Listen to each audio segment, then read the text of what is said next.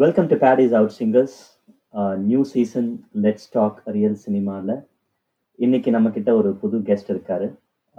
His name is கருந்தேல் Rajesh.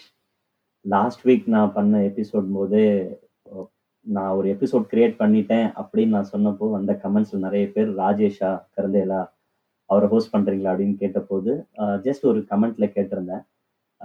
ரொம்ப இன்ஃபார்மலாக கேட்டேன், நான் ரெடி அப்படின்னு சொல்லிட்டாரு. நம்மளோட script writer, screen play consultant, Tamil சினிமாவில் வந்துட்டு ரொம்ப வருஷமாக இருந்தாங்க. என் ஸ்கிரிப்ட் படிச்சுட்டு ஒரு சஜஷன் சொல்லுங்கள் அப்படின்னு ஒரு விஷயம் நடைமுறையில் இருந்தாலும் அதை ப்ராப்பராக ஸ்க்ரீனில் தன்னோட பேர் போட்டு கொண்டு வந்த கருந்தேல் ராஜேஷ் தான் இன்னைக்கு நம்மளோட கெஸ்ட். அவர்கிட்ட நிறைய விஷயங்கள் கேட்கணும். அதில் முதல் கேள்வியே அதோட karandel.com என்ன ஆச்சு அப்படிங்கிறதுலேருந்து தான். இது என்னோட கேள்வி மட்டும் இல்லை, எக்கச்சக்க பேர்கிட்ட இருக்குது. வாங்க ஷோக்கு போவோம். Hello Rajesh. Hi Paddy, how you? Wonderful Rajesh, ரொம்ப ரொம்ப நல்லா இருக்கேன். நீங்கள் எப்படி இருக்கீங்க? Yeah, I'm doing good. ஜாலியாக போயிட்டு இருக்கு லைஃப். சினிமாக்காரனுக்கு எப்பவுமே குவாரண்டைன் தானே, அதனால.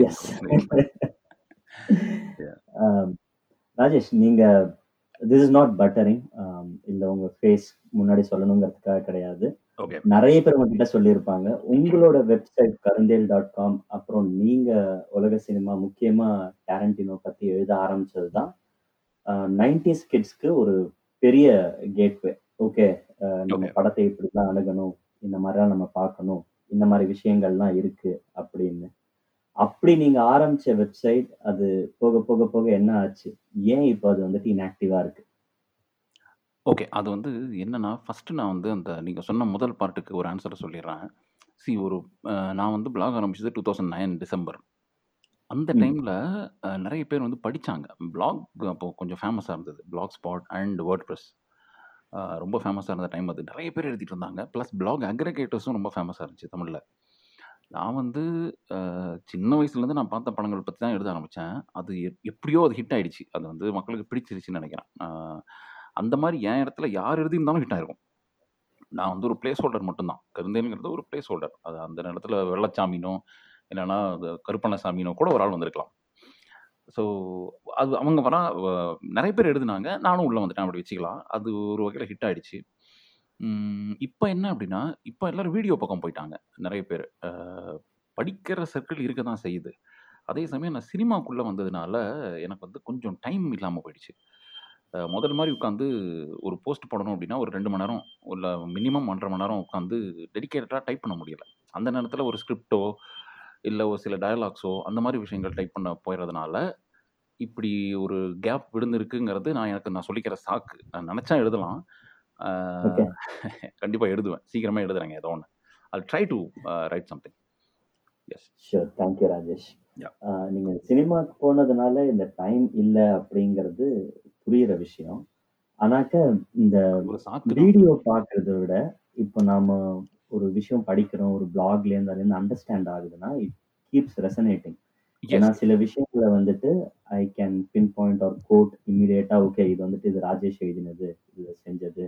இப்போ நீங்க லாஸ்ட் இயர் இஷ்க் பத்தி எழுதினதுக்கு அப்புறமா இட் பிகேம் வெரி வைரல். எல்லாருமே சரி இஷ்க் பார்க்கலாம், என்னதான் இருக்கு அப்படின்னு. இட்ஸ் ஸ்மால் போஸ்ட் இருந்தாலுமே அது பிளாக் உள்ள இருக்கு அப்படிங்கிறது ஒரு ஈஸி ஆக்சஸாக ஒன்று இருக்குங்கிறதுனால அது சொல்லிக்கிறேன்.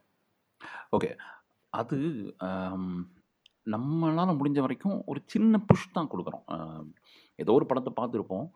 2009 இருந்த ஸ்பேஸ்க்கும் இப்போவும் நிறைய வித்தியாசம் இருக்குது. 2009 நெட்ஃப்ளிக்ஸ்லாம் கிடையவே கிடையாது. அப்போ வந்து இருந்த, எனக்கு தெரிஞ்சு இருந்த ஒரே ரெண்டல் சர்வீஸ் பிக்ஃப்ளிக்ஸ் தான். ரிலையன்ஸோட பிக்ஃப்ளிக்ஸ்னு ஒரு சர்வீஸ் இருந்தது. அதாவது வீடியோ டிவிடிஸ் வந்து அவங்க ரெண்டல் கொடுப்பாங்க.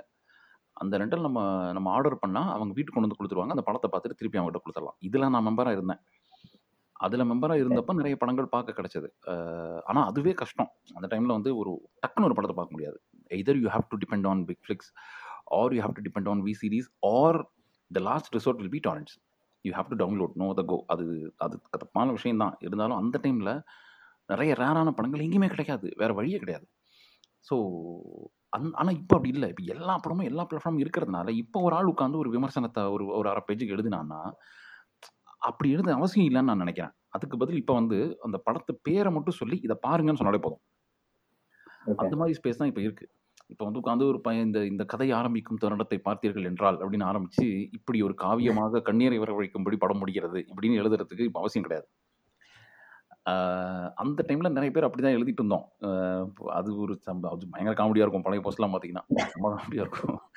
ஆனால் இப்போ அதுக்கான அவசியம் இல்லைன்னு தான் நினைக்கிறேன். So just mere mentioning of the film will be enough. இப்போது ஸோ அதுவும் ஒரு ரீசன். அது எழுதணும்னு உட்காந்தா எனக்கே வந்து இப்போ என்ன நானே நக்கல் அடிச்சுக்கிற மாதிரி தோணுது. நிறுத்தரா சும்மா ஒரு அரை பேஜு முக்கா பேஜுக்கு எதுக்காக எழுதிட்டு பணத்தை பேரை மட்டும் சொல்கிறா போதும் அப்படின்னு எனக்கே தோணுது. So yeah okay. இந்த எவல்யூஷன் உங்களுக்குள்ள எப்போ நடந்துச்சு? சரி, இந்த விஷயம் தெரியுதுல்ல. இப்போ நம்ம 10 வருஷம் முன்னாடி எழுதினது வந்துட்டு இப்போ மே பிகம் அ லாஃபிங் ஸ்டாக். இல்லைன்னா அப்போ எழுதணுங்கிற அவசியம் இல்லை. இந்த உங்களை நீங்களே ஸ்டாப் பண்ணிக்கிட்டது எந்த டைம்ல? நெட்ஃப்ளிக்ஸ், பிரைம், ஹாட்ஸ்டார் இதெல்லாம் ஃபேமஸ் ஆக ஆரம்பித்த டைம் தான். நீங்கள் பார்த்தீங்கன்னா கடந்த 3 வருஷம் முன்னாடி வரைக்கும் நான் போஸ்ட் போட்டுருந்துருப்பேன்னு நினைக்கிறேன் என் பிளாகில். அநேகமாக 2017 நான் அதை ரெடியூஸ் பண்ணிக்க ஆரம்பித்தேன். அதுவும் நான் சினிமாவில் ஃபுல்லாக இறங்கின டைமு அது.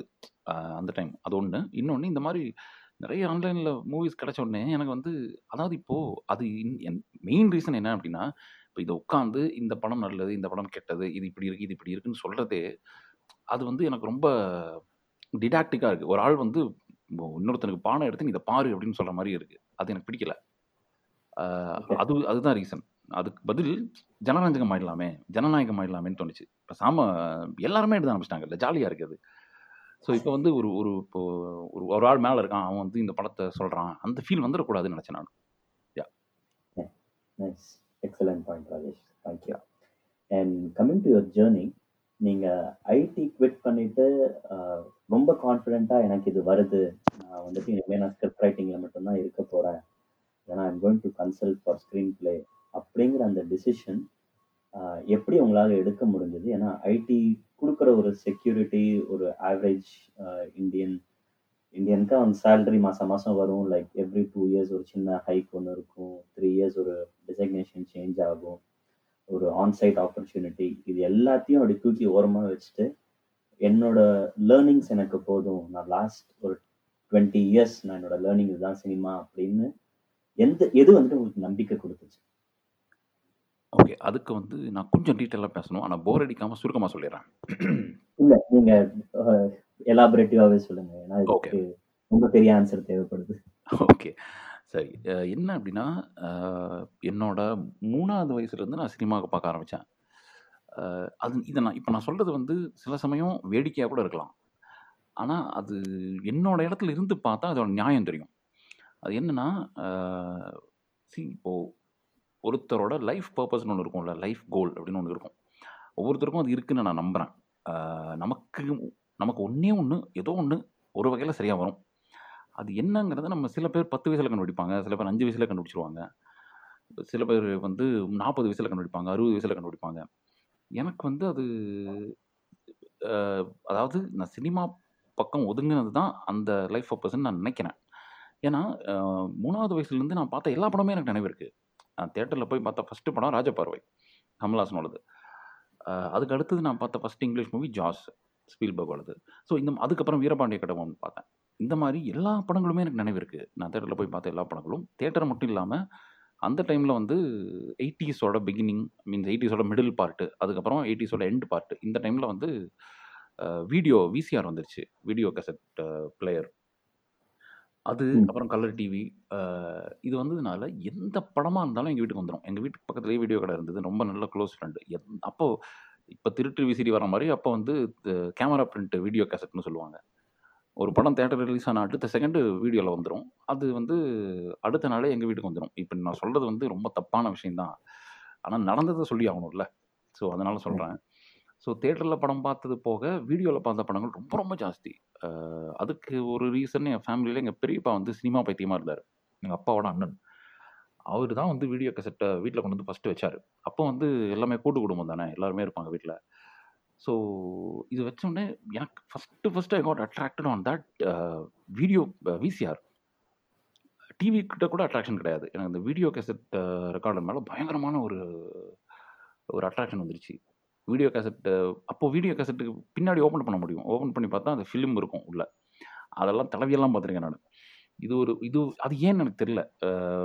ஸோ அதுதான் என்னை இந்த பக்கம் இழுத்துட்டு வந்திருக்குன்னு நான் நம்பினேன் சின்ன வயசுலேருந்தே. இது ஒரு விஷயம். அடுத்தது எங்கள் அப்பா வந்து என்னை வந்து பல படங்கள் கூட்டிகிட்டு போயிருக்காரு அவர். ஆனால் அவர் ஒரு பாலிசி வச்சுருந்தார், இங்கிலீஷ் ஃபிலிம்ஸ் மட்டும்தான் கூட்டிகிட்டு போவேன் அப்படின்னு. தமிழ் படங்கள் நானும் அவரும் பார்த்ததே கிடையாது. ஸோ எந்த படம் இங்கிலீஷ் படம் வந்தாலும் என்னை கூட்டிகிட்டு போவார். அதை பற்றி ரிவ்யூஸ் படிச்சுட்டு நல்ல படமாக இருந்தால் கூட்டிகிட்டு போவார். நல்ல படம்னா அந்த காலத்தில் எது நல்ல படம், Jackie Chan, Stallone, plus Arnold Schwarzenegger, இந்த மாதிரி படங்கள்லாம் அப்போ நிறைய வரும். ஆக்ஷன் ஓரியன்ட் படம் நிறைய வரும். அந்த மாதிரி படங்களுக்கெல்லாம் கூட்டிகிட்டு போவார். இது ஒரு சைடு, போயிட்டுருக்கு. இன்னொரு சைடு வீடியோ கேசட்டில் எங்கள் பெரியப்பா தினமும் படங்கள் கொண்டு வராரு. இதனால என் ஸ்கூலே பாதிக்கப்பட்டுருச்சு. நான் ஸ்கூலுக்கு படிச்சுட்டு இருந்தாலும் தினமும் நைட்டு உட்காந்து படம் பார்ப்பேன் அவர் கூட உட்காந்து. அவரு நானும் மட்டும் தான் பார்ப்போம். அப்புறம் கசின்ஸ் எல்லாம் வந்து பார்ப்பாங்க. ஸோ அதனால ஒரு சைடு அந்த தேட்டரில் படங்கள், ஒரு சைடு வீடியோவில் படங்கள்.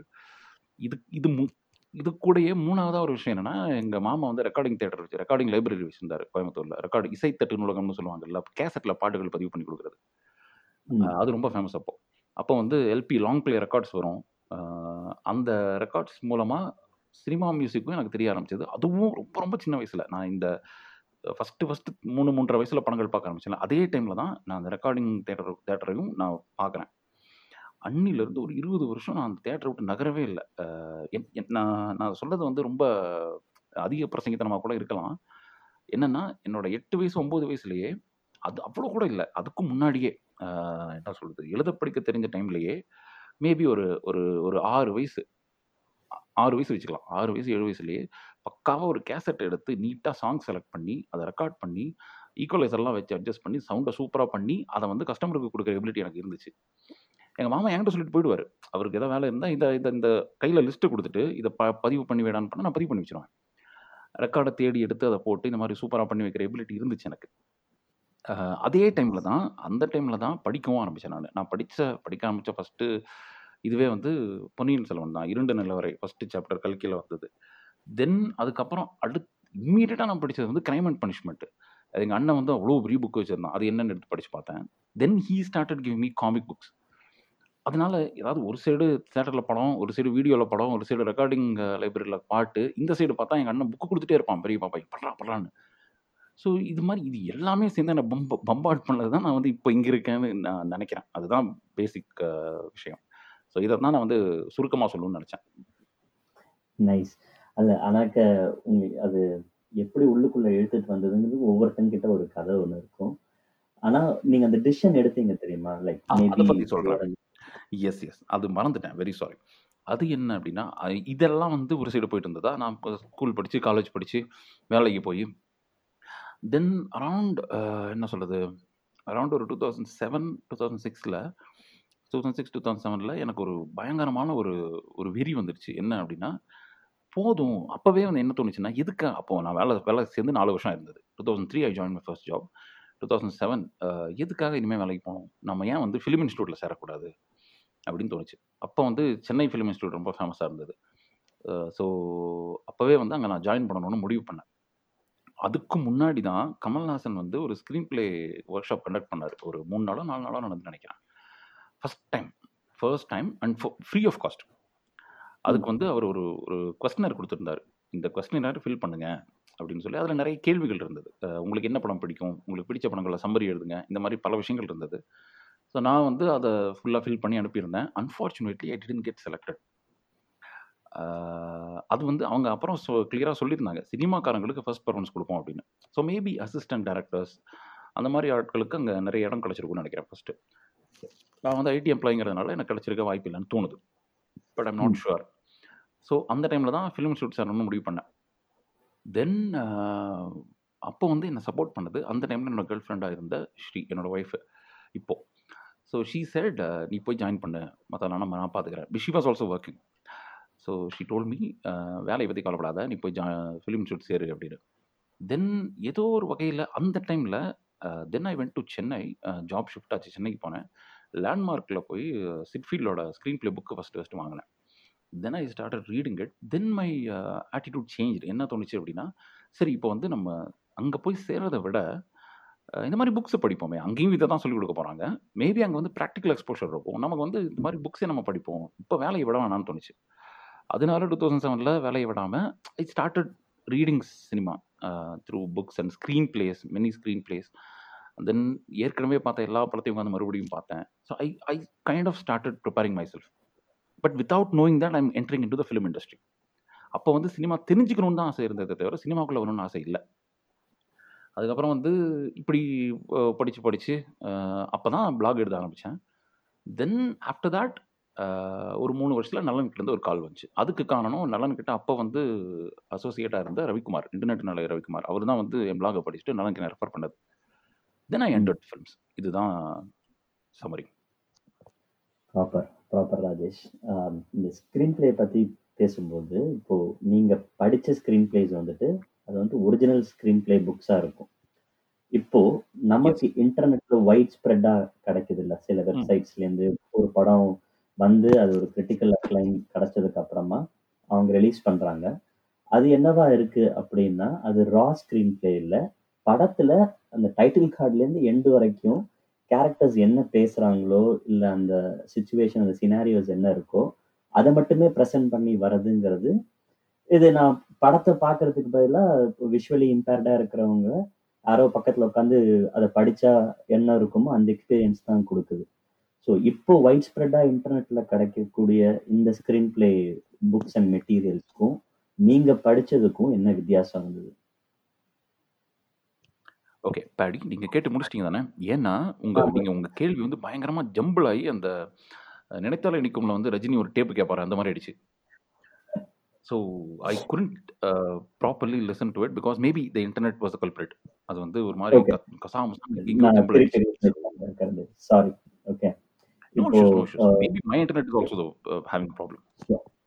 எக்ஸாம்பிளுக்கு எடுத்துக்குவோம். இப்போ வந்துட்டு சில்லு கருப்பட்டியோட ஸ்க்ரீன் பிளே வந்துட்டு கிடச்சிது, ஆன்லைனில் ரிலீஸ் பண்ணியிருந்தாங்க. If I'm not wrong film கம்பெனியிலேருந்து இருந்தது.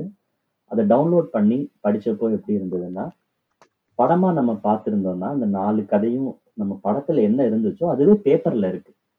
So I guess that's not the raw screen play material. படத்தில் இருந்த ஹேப்பினஸ், அந்த சரௌண்டிங்ஸ், அவங்க பேசினது, அந்த கேரக்டர்ஸ் அது அப்படியே இருக்குது. அண்ட் இந்த மாதிரியான மெட்டீரியல்ஸ் தான் இப்போ வைட் ஸ்ப்ரெட்டாக கிடைக்குது எல்லாருக்குமே. And even இம்தியாஸ் அலியோட ராக் ஸ்டார், ஹைவே, இது எல்லாமே வந்துட்டு இந்த மாதிரி மெட்டீரியலாக தான் இருக்கு, ராவா இல்லை. எஸ், நீங்க படிச்சது வந்துட்டு ராவா இருந்திருக்கும். அதாவது எப்படின்னா ஃபர்ஸ்ட் டிராஃப்ட்ல இருந்தோ இல்லை அந்த ஷூட் போறதுக்கு முன்னாடி ரொம்ப ஆர்கானிக்கா என்னென்ன விஷயங்கள் எழுதியிருப்பாங்களோ இப்போ அந்த மாதிரியான ஸ்கிரிப்ட் படிக்கிறது தான் ஒருத்தருக்கு வந்துட்டு அந்த ஸ்கிரிப்ட் ரீடிங்ல அடுத்து எலிவேட் பண்ணணும்னு நான் நம்புறேன். எக்ஸாக்ட்லி. நீங்க படிச்சதுக்கும் இப்போக்கு என்ன பெரிய வித்தியாசம் இருக்கு? இது ஹெல்ப் பண்ணுமா, என்ன ஆகும், அதான் கேள்வி. ஓகே, ரொம்ப simple. 2008 I was in Chennai. I was working in AIG system solutions. அப்போ தான் நான் ஃபஸ்ட் டைமாக சென்னைக்கு வரேன். மீன்ஸ் அதுக்கு முன்னாடி சும்மா கேஷுவலாக தான் வந்திருக்கேன், வேலைக்குன்னு வந்தது அதான் ஃபஸ்ட் டைம். அப்போ தான் சிட்டி சென்டரை பார்க்குறேன். நான் சிட்டி சென்டரில் லேண்ட்மார்க் புக் ஷாப் இருந்தது. அங்கே போன உடனே ஃபஸ்ட்டு நான் என் கைக்கு கிடச்ச புக்கு சிட்ஃபீல்டு புக்கு ஒன்று. Then the screen play of Shawshank Redemption, பக்காவான புக்கு. ஃப்ராங்க் டாரபாண்டோட ஃபார்வர்டோட ஸ்டீவன் கிங்கோட ஃபார்வர்டோட சேர்ந்து ஷூட்டிங் ஸ்கிரிப்ட் பக்காவாக இருந்தது. ப்ளஸ் அதாவது ஷூட்டிங் போகிறதுக்கு முன்னாடி என்னென்ன சேஞ்சஸ் இருந்ததுங்கிறதையும் மார்க் பண்ணியிருந்தாங்க. ஷூட்டிங்கில் இதெல்லாம் பண்ண முடியலன்னும் மார்க் பண்ணியிருந்தாங்க. So I got the view of the raw script first and then shooting ஸ்கிரிப்டும் அதில் இருந்துச்சு. இதுதான் நான் ஃபஸ்ட்டு படித்த ஸ்கிரிப்ட். தென் அதை நான் வாங்கிட்டேன், அந்த புக்கை அங்கேயே வாங்கிட்டேன். அதுக்கப்புறம் நான் வாரத்துக்கு 2-3 தடவை அங்கே போவேன். போய் அங்கே இருந்த ஸ்கிரிப்ட் நாங்கள் 4-5 இல்லை ஒரு 10 ஸ்கிரிப்ட் புக் இருந்ததுன்னு நினைக்கிறேன். எல்லாமே ஹாலிவுட் தான், தமிழில் அப்போ எதுவுமே கிடையாது. அப்போதைக்கு தமிழில் வந்த ஒரே ஸ்கிரிப்ட் புக்கு ஹேராமோட ஸ்க்ரீன் பிளே தான். அது ஒரு எடிஷனோட நின்று போச்சு. அது எங்கே அதுக்கப்புறம் எனக்கு கிடைக்கவே இல்லை. It got last. ஸோ வேறு வழியே கிடையாது. அப்போ வந்து நீங்கள் ஹாலிவுட் ஸ்கிரிப்ட் தான் படித்தாகணும். அப்போது இந்த லேண்ட்மார்க் தான் எனக்கு ரொம்ப ஹெல்ப் பண்ணிச்சு. அங்கே போய் சில புக்கை வந்து படிக்க ஆரம்பித்தோன்னா நம்ம அங்கேயே உட்காந்துருவோம்ல, அப்படியெல்லாம் கூட நாங்கள் உட்காந்துருக்கேன் பல தடவை. அங்கேயே உட்காந்து ஃபுல் ஸ்கிரிப்டையும் படிச்சிருவேன், 2-3 மணி நேரத்தில் படிச்சிருவேன். ஸோ இந்த மாதிரி படித்ததுனாலையும் படித்தது படத்தில் எப்படி இருக்குன்னு கம்பேர் பண்ணி பார்த்ததுனாலையும் எனக்கு ஒரு நல்ல ஐடியா கிடச்சிது. அப்போ வந்து தமிழ் ஸ்கிரிப்ட் எதுவுமே கிடையாது. If I am not wrong இருந்திருக்கலாம், ஆனால் என் பார்வைக்கு எதுவும் வரல அப்படியும் சொல்லலாம். ஆனால் இப்போ வந்து அது இன்னொரு விஷயமா நான் சொல்ல விரும்புகிறேன். அதுக்கப்புறம் படிப்படியாக தமிழ் ஸ்கிரிப்டுகள் புக்காக வர ஆரம்பிச்சது. நான் பல ஸ்கிரிப்டுகளில் நான் பார்க்குற விஷயம் என்னென்னா, நான் வந்து இப்போ நான் என்னோடய அப்சர்வேஷனாக தான் சொல்கிறேன், அது தப்பாகவும் இருக்க வாய்ப்பு இருக்குது. என்னன்னா நீங்கள் சொன்னதான், ஒரு ஸ்கிரிப்டை படிக்கும்போது படத்தில் இருக்கிறது அப்படியே இருக்கிற மாதிரி இருக்குது எனக்கு. என்னடா அப்படி இருக்காது ஒரு ஸ்கிரிப்ட். ஏன்னா அதுக்கு சினிமாவுக்குள்ளே வந்தப்பறம் எனக்கு தெரிஞ்சு போச்சு, நானே ஸ்கிரிப்ட் எழுதுறதுனாலையும் ஸ்கிரிப்டுகளை படிக்கிறதுனாலையும் அப்படி இருக்காது நிறைய. இப்போ நான் சொன்ன ஷஷாங்க் ரிடெம்ப்ஷன் தான் பெஸ்ட் எக்ஸாம்பிள். அந்த ஸ்க்ரீன் ப்ளே புக் இன்னும் என்கிட்ட இருக்குது. அதை எடுத்து பார்த்தா ஃப்ராங்க் டெரபான்ட்டே க்ளீனாக எக்ஸ்பிளைன் பண்ணியிருப்பார் எங்கெங்கே இது வந்து இந்த சீன் வந்து படத்தில் இல்லை, இந்த சீன் படத்தில் இருந்துச்சு, இதை வந்து மாற்றணும் அப்படின்னு சீன் பை சீன் எக்ஸ்பிளைன் பண்ணியிருப்பார். அதுதான் ப்ராப்பர் ஸ்கிரிப்ட். அது இல்லைன்னு எனக்கு தோணுது.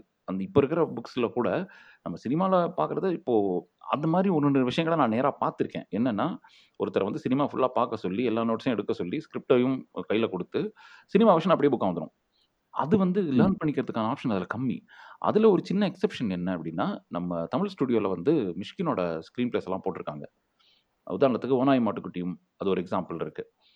அந்த புக்கை நீங்கள் எடுத்து பார்த்தீங்கன்னா அதில் வந்து இந்த ஷஷாங்க் ரெடெம்ப்ஷனோட எக்ஸாம்பிள் அருமையாக இதே மாதிரி இருக்கும். மீன்ஸ் ஷூட்டிங் போகிறதுக்கு முன்னாடி நான் என்ன எழுதியிருந்தேன், ஷூட்டிங்கில் என்ன மாற்றிருந்தேன்னு மிஷ்கின் சூப்பராக எக்ஸாம்பிள் எக்ஸ்பிளைன் பண்ணியிருப்பார். அது வந்து ஒரு பயங்கரமான புக்கு, பெரிய தண்டி புக். அது அது ஒரு பைபிள் மாதிரி இருக்கும் அந்த புக், அவ்வளோ பெருசாக இருக்கும். ஸோ அது வந்து இட்ஸ் அ ரேரிட்டி. அந்த மாதிரி தான் இருக்கணும்னு நான் எதிர்பார்க்குறேன். மேபி அந்த மாதிரி பிரிண்ட் பண்ண புக்கை நான் இது வரைக்கும் பார்க்காம கூட இருந்திருக்கலாம். So that is the difference I'm trying to explain here. Hollywood scripts அப்படி இருக்காது. ஹாலிவுட் ஸ்கிரிப்ட்ஸ் ராவாக பக்காவாக கொடுத்துருப்பான். என்னென்ன சேஞ்சஸ் இருக்குன்னு நம்ம ஈஸியாக அப்சர்வ் பண்ண முடியும். அது வந்து ஒரு சினிமா லேர்னருக்கு ரொம்ப யூஸ்ஃபுல்லாக இருக்கும். சினிமாக்குள்ளே நுழையிற ஒரு ஸ்கிரிப்ட் ரைட்டருக்கோ டேரக்டருக்கோ பக்காவாக யூஸ் ஆகும். மற்றபடி நீ சினிமாவில் இருக்கிறத அப்படியே பிரிண்ட் பண்ணி கொடுத்துட்டானா அது எப்படி யூஸ் ஆகும்? நீ சீனை எப்படி எடுத்திருக்கேன்னு பார்க்க மட்டும் யூஸ் ஆகுமே தவிர வேறு எந்த லேர்னிங்கும் அதில் கிடைக்காதுன்னு எனக்கு தோணுது. ராஜேஷ், இந்த ஸ்க்ரீன் பிளே இப்போ கற்றுக்கணும் அப்படின்னு இதெல்லாம் நீங்கள் உங்களோட புக் டைட்டில் மாதிரி திரைக்கரை எழுதலாம் வாங்க அப்படிங்கும் போது சரி நம்ம ஸ்டார்ட் பண்ணுறோம். இல்லை ப்ரொசீஜர் இப்போது நம்மக்கிட்ட நீங்கள் சொன்ன மாதிரி இப்போ புக்ஸ் எதுவும் இல்லை, இல்லைனாக்கா அப்படி இருந்தாலும் மிஷ்கினோட புக் நீங்கள் கோட் பண்ணியிருக்கீங்க, இல்லைனா ரொம்ப கம்மியாக இப்போது நிறைய பேருக்கு அந்த மாதிரி இன்னும் ஒரு சில ஸ்க்ரீன் பிளேஸ் இருக்கு outside the cinema world. Sorry to interrupt. இப்போ அவுட் சைட் சினிமா வேர்ல்ட் இருக்கிறவங்க எனக்கு தெரியாது. இப்போ நான் எனக்குமே வந்துட்டு மிஷ்கினோட புக் இருக்குங்கிறது தெரியாது. இல்லை வெளியிலேருந்து இருக்கிறவங்க இப்போ எழுதணும்னு நினச்சா ஜஸ்ட் நம்ம ஒரு நோட் பேட் ஓபன் பண்ணி இதுதான் சீக்வன்ஸ், இது மார்னிங் ஈவினிங் இப்படியே நம்ம போயிட்டு இருக்கோம். இன்னொன்னு இந்த ஸ்கிரீன் பிளே ஃபார்மேட்டுங்கிறது எல்லா மொழி படங்களுக்கும் இந்தியால வந்துட்டு டிஃபர் ஆகுது. டிஃபர் ஆகுது. நம்ம தமிழ் படங்களை பார்த்து பார்த்து பழகி பெருசா எக்ஸ்போஸ் ஆகாம இருக்கும்போது இந்த ஃபார்மேட்டுக்குள்ளேயே நம்ம இப்படியே ஆப்ரேட் பண்ணணும்னு நினைச்சோம்னாக்க நம்ம இங்கேருந்து எந்த விஷயத்துல நம்ம ஒரு ஸ்டார்டிங் பாயிண்டா எதை எடுத்துட்டு நம்ம முன்னாடி போறது? ரெஃபரன்ஸ் கேக்குறீங்க இல்லையா? ரெஃபரன்ஸ் இது வேணும் எனக்கு. ஓகே, இந்த புஷ் எனக்கு இருந்ததுன்னா I can do something better அப்படின்னு ஒரு ரெஃபரன்ஸ். இது வந்து purely based on screen play isn't it? ஆமா. ஓகே, நான் வந்து 2003-2004 அந்த மாதிரி டைம்ல வந்து டிகிரி முடிச்சுட்டு வேலைக்கு சேர்ந்து ஊரை சுத்திட்டு இருந்த டைம்ல சுஜாதாவோட புக் எனக்கு ரொம்ப ஹெல்ப் பண்ணிச்சு. ஏன்னா ஆக்சுவலாக அந்த டைம்லேயே அதை நான் படிச்சிட்டேன். அது வந்தப்பவே நான் படிச்சிட்டேன். அந்த டைமில் தான் வச்சு நினைக்கிறேன், if I'm not wrong. So திரைக்கதை எழுதுவது எப்படி அப்படின்னு ஒரு புக்கு போட்டிருந்தார். அது எனக்கு என்னென்னா சின்ன வயசுலேருந்தே ஸ்க்ரீன் பிளே பக்கம் தான் என்னோடய இன்ட்ரெஸ்ட் போச்சு. அது ஏன்னு எனக்கு தெரியல. அதனால அந்த புக்கு கிடச்சோடனே எனக்கு ஒரே கொண்டாட்டமாக இருந்துச்சு. வாவ், ஸ்க்ரீன் பிளே பற்றி ஒரு ஆள் எழுதியிருக்காண்டா, இது வரைக்கும் எவனுமே எழுதுனதில்லை தமிழில். ஸோ எனக்கு மிகப்பெரிய விண்டோ அதை ஓப்பன் பண்ணி விட்டுருச்சு. இப்படி தான் ஸ்க்ரீன் பிளே எழுதணுமா, இதுதான் ஸ்க்ரீன் பிளேவா அப்படின்னு எனக்கு தோணுச்சு. அதுக்கு முன்னாடியுமே விகடன், குமுதம் மாதிரி பத்திரிகைகளில், கல்கி மாதிரி பத்திரிகைகளில் திரைக்கதை பற்றி அப்பப்போ யாராவது சொல்லுவாங்க. ஏதாவது டேரக்டர் இன்டர்வியூவில் வந்து ஏதாவது ரொம்ப ரேராக சொல்லுவாங்க. பட் அது வந்து ஒரு ஒரு என்ன சொல்கிறது, ஒரு மூடு மந்திரம் மாதிரி தான் இருந்தது. ஒரு அப்சர்வர், இப்போ நீங்கள் கேட்ட மாதிரி ஒரு அப்சர்வரால் திரைக்கதைனா என்னென்னு பளிச்சுன்னு புரிஞ்சுக்கிற எபிலிட்டி கொஞ்சம் கம்மியாக இருந்தது இந்த ரெஃபரன்ஸஸை வச்சு. ஸோ சுஜாதா எழுதின புக் வந்து மிகப்பெரிய ஓப்பனர், ஐ ஓப்பனர். அது வந்து ஒரு என்ன சொல்கிறது, ஒரு ஒரு ஒரு புதையல் கிடைச்ச மாதிரி இருந்துச்சுன்னு வச்சுக்கலாம். அந்த புக்கு தான் இன்னுமே பல பேருக்கு ஐயோ பண்ணாராக இருந்துக்கிட்டு இருக்குன்னு நான் நம்புகிறேன். ஏன்னா அது ரொம்ப சிம்பிளான வேர்ட்ஸில் ரொம்ப சிம்பிளாக எழுதியிருப்பார். ஐ திங்க் ஒரு 100 பேஜ் தான் இருக்கும் அந்த புக்கு. ஆனால் அந்த 100 பேஜ் நீங்கள் படிச்சுட்டா திரைக்கதைனா என்னன்னு உங்களுக்கு தெரிஞ்சிடும். நீங்கள் வந்து அதுக்கு மேலே வந்து எப்படி போகணுங்கிறது அதுக்கு மேலே இருக்கிற ரெஃபரன்சஸ் தான். இப்போ வந்து தமிழ் திரைக்கதைகள்னு கூகுள் பண்ணிங்கன்னா உங்களுக்கு வந்து சில ஒருவேளை திரைக்கதை எழுதலாம் வாங்க என்னோட புக்கு வரலாம். இல்லைனா திரைக்கதை எனும் பூனை இன்னும் எழுதியிருக்கிற புத்தகம் வரலாம். இல்லை என்றால் பேசாமொழி பதிப்பகத்தில் பப்ளிஷ் பண்ண மிஷ்கினோட புக்ஸ் எல்லாம் வரலாம். இல்லை இன்னும் சில திரைக்கதை புத்தகங்கள் வரலாம். ஆனண்யகானமோ திரைக்கதை இருக்குது ஆன்லைனில். சில்லுக்கருப்பட்டி இருக்குது நீங்கள் சொன்னபடி. இந்த மாதிரி திரைக்கதைகள் கிடைக்கலாம். ஸோ இப்போ 2003, 2004 எனக்கு கிடைச்சது ஒரே ஒரு புக்கு, வேறு எதுவுமே கிடையாது அப்போ தமிழில். ஆனால் இப்போ ஆப்ஷன்ஸ் இருக்குது. இப்போ அந்த ஒன்றுங்கிறது இப்போ ஒரு 10 மாதிரி இருக்குது. ஸோ இப்போ கொஞ்சமாவது ஆப்ஷன்ஸ் இருக்குது மக்கள் கையில். ஸோ இந்த மாதிரி விஷயங்களை தமிழில், அதாவது தமிழ் மட்டும் தெரிஞ்சவங்க, தமிழ் மட்டும் படித்து அதில் புத்தகங்கள் இருக்கான்னு தேடுறவங்களுக்கு இவ்வளோ தான் ரெஃபரன்சஸ் இருக்குது. திரைக்கதை சம்மந்தமாக ராஜேஸ்வர், டைரக்டர் ராஜேஸ்வர் ஒரு புக் எழுதியிருக்காரு திரைக்கதை பற்றி, ராஜேஸ்வர், அது ஒன்று இருக்குது. ஸோ இந்த மாதிரி தமிழில் என்ன சொல்கிறது, ஒரு ஒரு ஒரு 30 புத்தகங்கள் வச்சுக்கலாம். திரைக்கதை புத்தகங்களும் சரி, அதாவது சினிமா திரைக்கதை நேராக வந்த புத்தகங்களும் சரி, திரைக்கதை பற்றிய புத்தகங்களும் சரி, ஒரு 30-35 புத்தகங்களுக்குள்ளே அணைக்கிடலாம். அந்த புத்தகங்கள் இப்போ ஒரு நல்ல ஐயோப்பனராக இருக்கும்னு நான் நம்புகிறேன். ஏன்னா இப்போ இப்போ உங்களுக்கு சிட்ஃபீல்டோட புக்கே பிடிஎஃபாக கூட உங்களுக்கு கிடைக்குது, பைரேட்டட் பிடிஎஃபாகவும் கிடைக்குது. இல்லை கிண்டிலுக்குள்ளே போனால் அதில் நீங்கள் அந்த சிட்ஃபீல்டு புக்கை நீங்கள் இங்கிலீஷில் வாங்கிடலாம். சிட்ஃபீல்டு மட்டும் இல்லாமல் எல்லா திரைக்கதை பிதாமகர்கள் புக்குமே உங்களுக்கு ஈஸியாக கிடைக்குது இங்கிலீஷில் ஆப்ஷன்ஸ் ஜாஸ்தி, தமிழில் அது கொஞ்சம் கம்மி. பட் இந்த ரெஃபரன்சஸ் இப்போ போதும்னு எனக்கு தோணுது. நீங்கள் திரைக்கதைனா இப்போது சுஜாதாவோட புக்கை ஃபஸ்ட்டு படித்தா நல்ல அண்டர்ஸ்டாண்டிங் கிடைக்கும், திரைக்கதை என்ன பண்ணணும் அப்படின்னு ஒரு அண்டர்ஸ்டாண்டிங் கிடைக்கும். திரைக்கதை இதெல்லாம் வாங்க பக்கம் வந்தீங்கன்னா அதுவே இன்னும் டீட்டெயிலாக சாப்டர் பை சாப்டராக ஒரு திரைக்கதையை இல்லை ஐடியாவிலேருந்து ஒரு திரைக்கதையை எப்படி பிரிண்ட் பண்ணுறது அப்படிங்கிற வரைக்கும் அதில் இருக்கும், நிறைய ரெஃபரன்சஸோடு இருக்கும். அதுக்கப்புறம் திரைக்கதை நம்ம போனையில் இன்னொரு மெத்தட் இருக்கும் திரைக்கதை பற்றி. ஸோ ராஜேஸ்வர் புக்கில் பார்த்தீங்கன்னா அவர் எந்த மெத்தடும் இல்லாமல் தமிழில் ஃபஸ்ட்லேருந்து கடைசி வரைக்கும் திரைக்கதை என்ன பண்ணலாம் அப்படின்னு ஒரு அழகாக ஒரு புக் எழுதியிருக்காரு. ஸோ இந்த மாதிரி ஒரு சில புத்தகங்கள் இருக்குது எனக்கு தெரிஞ்சு. ஸோ இந்த புத்தகங்கள் ஒரு ரெஃபரன்ஸ் பாயிண்ட்டாக இப்போ இருக்கும்னு நான் நம்புகிறேன். இது போதும்னு எனக்கு தோணுது இப்போதைக்கு. மீன்ஸ் புக்கை வச்சுக்கிட்டே நாங்கள் உள்ள வரலையா, அந்த மாதிரி தான்.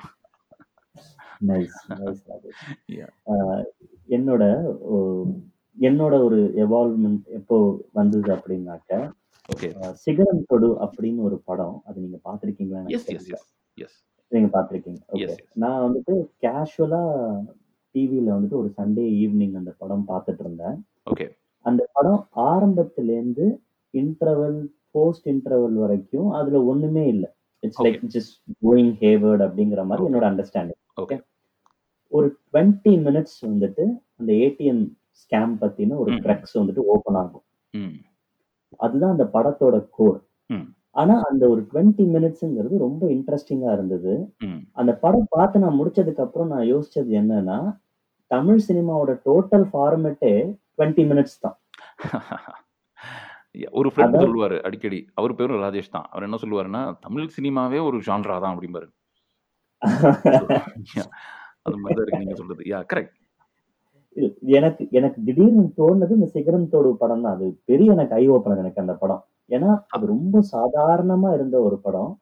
அவங்க காமிச்சிருந்த ஒரு சிச்சுவேஷன்ஸோ இல்ல ஆக்டர்ஸ் அவங்க எடுத்த என்வாயன்மெண்ட் ரொம்ப கம்மியா எடுத்திருக்கலாம், கம்மி காசு போட்டு எடுத்திருக்கலாம். ஆனா அந்த ஒரு 20 நிமிஷத்தை மட்டுமே நம்பி எடுத்த ஒரு படம் அந்த ஹை நோட்டுக்கு போனதுக்கு அப்புறமா ஒரு சுவாரஸ்யத்தை கொடுத்து டக்குன்னு கிளைமேக்ஸ் போயிருச்சு. ரொம்ப ஒரு லேசி ரைட்டிங்ல ஸ்டார்ட் பண்ணி, அப்பா என்கிட்ட இந்த ஐடியா சிக்கிருச்சுப்பா, நான் இதை சுத்தி நான் அப்பா சென்டிமெண்ட் வைக்க போறேன், ஒரு லவ் ஆங்கிள் வைக்க போறேன், வழக்கம் போல 2 டூயட்டு, ஹீரோயின் ஸ்டாக்கிங், கூட ஒரு காமெடியன் சதீஷ், இதே ஜானர்ல அது ஓடிட்டே இருக்கு. நான் அப்புறமா எனக்கு தெரிஞ்சு, ஐயோ நம்ம இவ்வளவு வருஷம் நம்ம ஏமாந்துருக்கோம் தமிழ் சினிமால அப்படின்னு. சினிமாவே ஏமாற்று வேலை தான். இப்போ எந்த மொழியா இருக்கிற சினிமாவும் ஏமாற்று வேலை தான். உங்களை ஏமாத்துறதான சஸ்பென்ஷன் ஆஃப் டிஸ்பிலீஃப், அதை நம்ம மறந்துடக்கூடாது இல்லையா? ஆனா அது எனக்கு தமிழ் சினிமால எனக்கு நிறைய இந்த மாதிரி இந்த 20 minutes கிரக்ஸை மட்டும் வச்சுட்டு 2.5 hours ஞாபகம் வந்துச்சு. அதுக்கப்புறம் நான் என்ன நினைச்சேன்னா, சரி அப்போ நம்ம ஒரு சின்னதா ஒரு விஷயத்த எடுத்துக்கலாம்.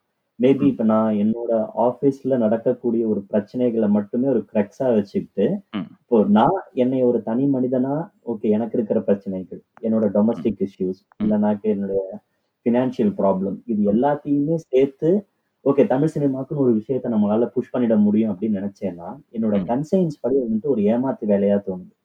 ஓகே அது என்னோட முதல் கொஸ்டின் அப்படி இருக்குங்கன்னா, எனக்கு திரைக்கதை எழுதுறதுக்கு ஒரு தயக்கமா இருக்கு, இந்த கிரக்ஸை மட்டும் வச்சு எழுதலாமான்னு. இன்னொன்னு கேட்டுறேன், சாரி, இந்த 7 to 8 minutes இந்த ஸ்டோரி ஓபன் பண்ணணும், பிளாட் குள்ள போயிடணும் அப்படின்னு உங்களோட புக்கு நீங்க எழுதின பிளாக்ல இருந்து புரிஞ்சுக்கிட்டதுல திரைக்கதை பிதாமகர்கள் சொல்ற விஷயம் தான் அது. 2 ஃபேமஸ் படம், ஓகே, எல்லாருக்குமே தெரிஞ்ச படம் ஒன்னு 2.0 அண்ட் சர்க்கார். எனக்கு ரொம்ப ஷாக்கிங்கா இருந்தது. 2 படத்துலயுமே 7-8 மினிட்ஸ்க்குள்ள ஸ்டோரிக்குள்ள போயிடுவாங்க. அட்லீஸ்ட் சர்க்கார்லயாவது விஜய்க்கு ஒரு ஓப்பனிங் சாங் இருந்தது, சென்னை உடனே படம் ஆரம்பிச்சிடும். ஆனா படம் வந்துட்டு அதுக்கப்புறமா பயங்கர லாப் சைடு அங்க எங்கன்னு எல்லா இடத்துலயும் சுத்திட்டு இருக்கும், திருப்பி கதைக்குள்ள நுழையவே இல்லை. சேம் வித் 2.0 இவங்க போயிட்டு நிலா அப்படிங்கிற ரோபோ வந்துட்டு பசங்க செக் பண்றதுக்காக போறாங்க, உடனே போன்ஸ் பறந்துருது. லைக் வித்தின் 4 மினிட்ஸ்க்குள்ள ஸ்டோரிக்குள்ள போயிட்டாங்க. எனக்கு இந்த 2 படமும் நான் ஒரு ஆடியன்ஸா நான் தியேட்டர்ல உட்காந்து பார்க்கும்போது எனக்கு வாவ் அப்படின்னு இருந்துச்சு. அது முதல் தடவை நடக்குது அப்படின்னு. ஆனா திருப்பி திருப்பி சுத்தி சுத்தி எங்கெங்கயோ போன உடனே எனக்கு இந்த தமிழ் சினிமா அப்படிங்கிறதுக்குள்ளே நம்ம பேசணும்னு நினைச்சேன். இந்த பர்டிகுலர் கான்செப்ட் நீங்க தமிழ் சினிமா மோஸ்ட்லி ஒர்க் பண்றதுனால இப்போ உங்களுக்கு வரக்கூடிய ஸ்கிரிப்ட்ஸோ இல்ல நீங்க எழுதக்கூடிய ஸ்கிரிப்ட்ஸோ நீங்க இந்த கோர் 20 மினிட்ஸ நோக்கி பயணப்படுறீங்களா, இல்ல இமிடியேட்டா எஸ்டாப்ளிஷ் பண்ணிட்டு அதுக்கப்புறமா சுத்தி ஏமாத்தலாம், இல்ல ஏமாத்தலாங்கிற வேர்டை அப்படியே எடுத்துக்காதீங்க லிட்டரலி, அப்படி கொண்டு போலாமாங்கிறது என்ன நடக்குது? அது வந்து ஆளுக்காள் மாறுபடும். என்னன்னா திரைக்கதைங்கிறது எங்கிருந்து வருதுன்னு பார்த்தீங்கன்னா ஒரு கதையிலேருந்து வருது. அந்த கதை எங்கிருந்து வருதுன்னா ஒரு ஐடியா தான். இப்போது சில பேருக்கு டக்குன்னு ஒரு ஐடியா ஸ்ட்ரைக் ஆகும். இப்போ உதாரணத்துக்கு வந்து துப்பாக்கியில் பேஸ் ஐடியாவே இப்போ நீங்கள் அதுக்கு முன்னாடி நான் ஒன்று சொல்கிறேன். இப்போ நீங்கள் என்கிட்ட சொன்னீங்களே 20 நிமிஷம் ஒரு ஐடியான்னு, இப்போ துப்பாக்கியுமே நீங்கள் சொன்ன அதே டெஃபினேஷனுக்கு அப்படியே செட் ஆகும். என்னென்னா இதில் வந்து பட்ஜெட் நல்லா இருந்தது, ஒரு பெரிய ஒரு நடிகர் நடிச்சிருந்தார், எல்லாமே ரிச்சாக இருக்கும், ஒரு நல்ல சினிமாட்டோகிராஃபர், நல்ல டைரக்டர், நல்ல மியூசிக் டைரக்டர், எல்லாமே கரெக்டாக சிங்க் ஆகிருக்கும். ஒரு மணிரத்னம் படம் மாதிரி, ஒரு மணிரத்னம் படத்தில் எல்லாமே டாப் கிளாஸ் டெக்னீஷியன்ஸ் தானே ஒர்க் பண்ணுவாங்க, அந்த மாதிரி துப்பாக்கி இருக்கும். அதே மாதிரி ஒரு ஓப்பனிங், ஹீரோக்கான ஒரு ஓப்பனிங்கு, ஹீரோ வந்து கலகலப்பான சில தருணங்கள், கதை நகராமையே இருக்கும். அந்த டைமில் கதை துப்பாக்கியில் எங்கே நகரும்னா பஸ் வெடிக்கும் போது தான் கதை ஆரம்பிக்கும். பஸ் வெடிச்ச அப்புறம் கட கட கட கடான்னு நீங்கள் சொன்ன 20 மினிட்ஸ் இதில் ஒரு 30-35 மினிட்ஸ் வச்சுக்கலாம். கட கட கட கடான்னு மூவ் ஆகும். மெயினாக துப்பாக்கின்னு சொன்னோன்னா எல்லாருக்கும் நினைவுறது என்ன, அந்த 12 பேரை தேடி பிடிச்சி அடிக்கிறது தானே. இந்த ஸ்லீப்பர் செல்ஸ்லாம் எப்படி பிடிக்கிறாங்கங்கிற சீக்வன்ஸ் தானே, டக்குன்னு அதான் ஃபஸ்ட்டு வரும் எல்லாருக்குமே. ஸோ அதுதான் அதோட க்ரக்ஸ், அந்த சீக்வன்ஸ் தான் அதோட க்ரக்ஸ். மேபி முருகதாஸ் மூளையிலையோ தலையிலையோ மண்டையிலையோ அது உதிச்சிருக்கலாம். ஃபஸ்ட்டு டக்குன்னு உதிச்சோடனே அவர் அதை அழகாக கன்ஸ்ட்ரக்ட் பண்ணி ஒரு நல்ல திரைக்கதையை கன்ஸ்ட்ரக்ட் பண்ணிட்டார். அதனால தான் துப்பாக்கி இன்னும் ரிமெம்பர் பண்ணப்படுது. நிறைய பேருக்கு அது இன்னும் மறக்க முடியாத ஒரு படமாக இருக்குல்ல. பக்கா கமர்ஷியல்லாம் துப்பாக்கி ஒரு எக்ஸாம்பிளாக இப்போவும் சொல்லுவாங்க. ஸோ இதுதான் இப்போது பட்ஜெட் கிடச்சி நீங்கள் ஒரு நல்ல திரைக்கதை எழுதுறதுக்கும், பட்ஜெட் கிடைக்காம கிடைக்கிற பட்ஜெட்டுக்குள்ளே நீங்கள் ஒரு கதையை வைக்கிறதுக்குமான வித்தியாசம். அதை நான் முதல்ல வந்து அதை கிளாரிஃபை பண்ண விரும்புகிறேன். ஏன் அப்படின்னா தமிழ் சினிமாவில் அழகான அட்டகாசமான கதைகள் பல பேர் வச்சுருக்காங்க. எனக்கு நல்லா தெரியும், இப்போ இருக்கிற யங் ஜெனரேஷனில் பல பேர் என்கிட்ட வராங்க, எல்லாருக்கிட்டேயுமே அட்டகாசமான கதை இருக்குது. ஆனால் அவங்க எய்தர் ஃபர்ஸ்ட் டைம் டைரக்டர்ஸ், இல்லைன்னா ஒரு படத்தில் அசிஸ்டண்ட்டாவோ அசோசியேட்டாவோ கோ டைரக்டராகவோ ஒர்க் பண்ணி முதல் பணம் இயக்க வந்திருப்பாங்க. ஷார்ட் ஃபிலிம்ஸ்லேருந்து வந்த ஒரு செக்மெண்ட் இருக்குது, இன்னொன்று சினிமாவில் ஒர்க் பண்ணி வந்த செக்மெண்ட் இருக்குது, இல்லை புதுசாகவே ஒரு கதை எழுதி எடுக்க வர்ற செக்மெண்ட்டும் இருக்குது. இவங்களுக்கு எல்லாமே ஃபஸ்ட்டு பட்ஜெட் வந்து ரொம்ப ரெஸ்ட்ரிக்டடாக தான் கிடைக்கும், ரொம்ப கம்மி பட்ஜெட் தான் கிடைக்கும். அதை வச்சு இப்போது துப்பாக்கி படத்தில் நீங்கள் வந்து ஒரு 1/2 மணி நேரம் ஒரு 3/4 மணி நேரம் ஃபிலிம் பண்ணால், ஒரு 1/2 மணி நேரம் ஃபிலிம் பண்ணால் உங்களுக்கு எவ்வளோ பட்ஜெட்டோ அதுதான் இந்த ஒரு மொத்த படத்துக்கான பட்ஜெட்டாக இருக்கும். அப்போ வந்து அதுக்குள்ளே சில விஷயங்களை நம்ம வந்து சுருக்க வேண்டி இருக்கும். ஒரு எக்ஸாம்பிளுக்கு சொல்லப்போனால் உங்கள் கதையில் வந்து மும்பையில் ஒரு பெரிய சீக்வன்ஸ் நடக்குதுன்னு வச்சுக்கோம். நீங்கள் ஃபர்ஸ்ட் டைம் டேரக்டர் அப்படின்னா மும்பை வேணான்டுவாங்க, பட்ஜெட் செலவாகும்ல, அவுட்டோர் போய் ரொம்ப நாள் உட்காந்தா பட்ஜெட் செலவாகும். ஸோ சென்னைக்குள்ளேயே வைங்கன்னு சொல்லுவாங்க, இல்லைனா கோயம்புத்தூர் மாதிரி ஒரு ஊரில் வைங்கன்னு சொல்லுவாங்க. அதாவது கூடிய இது அதமபட்சமாக சென்னையை விட்டு நகரக்கூடாது. அவுட்டோருக்கு போயிடுச்சுன்னா பட்ஜெட் வைக்கிறோம். அதனால் சென்னைக்குள்ளேயே எடுக்கிற பல படங்கள் நீங்கள் பார்த்துருக்கலாம். ஃபஸ்ட் டைம் டைரக்டர்ஸோட பல படங்கள் சென்னை சுற்றி தான் இருக்கும். இதுதான் பேசிக் கன்ஸ்ட்ரெயின்ட்டு. இந்த கன்ஸ்ட்ரெயின்ட்னாலேயே துப்பாக்கி அளவு டெவலப் ஆகக்கூடிய சிகரம்தோடு அந்த அளவு ஆகாமல் கூட இருந்திருக்கலாம். Means I'm just speculating about. அது ஒரு விஷயம் ஒன்று. ரெண்டாவது, நீங்கள் சொன்னபடி இப்போது உங்களுக்கு ஒரு கதை மனசில் உதிச்சிருக்குன்னு வச்சுக்கலாமே, நீங்கள் ஒரு டேரக்டர் அப்படின்னா நீங்கள் ஒரு கதையை சொல்கிறீங்கன்னா உங்களுக்கு அந்த கதை பிடிச்சி தான் இருக்கும். உங்கள் மனசில் உதிச்ச கதை உங்களுக்கு கண்டிப்பாக பிடிச்சி தான் இருக்கும். அதாவது என் கதையை எனக்கு பிடிக்கலன்னு யாரும் சொல்ல மாட்டாங்கல்ல. நம்ம ஒரு கதை யோசிக்கும் போதே ஆஹா செம்ம கதை நான் இது சூப்பராக ஓடும் அப்படின்னு தான் எல்லாருக்கும் தோணும். அப்படி நினைச்சா எல்லாரும் படம் எடுக்கிறாங்க.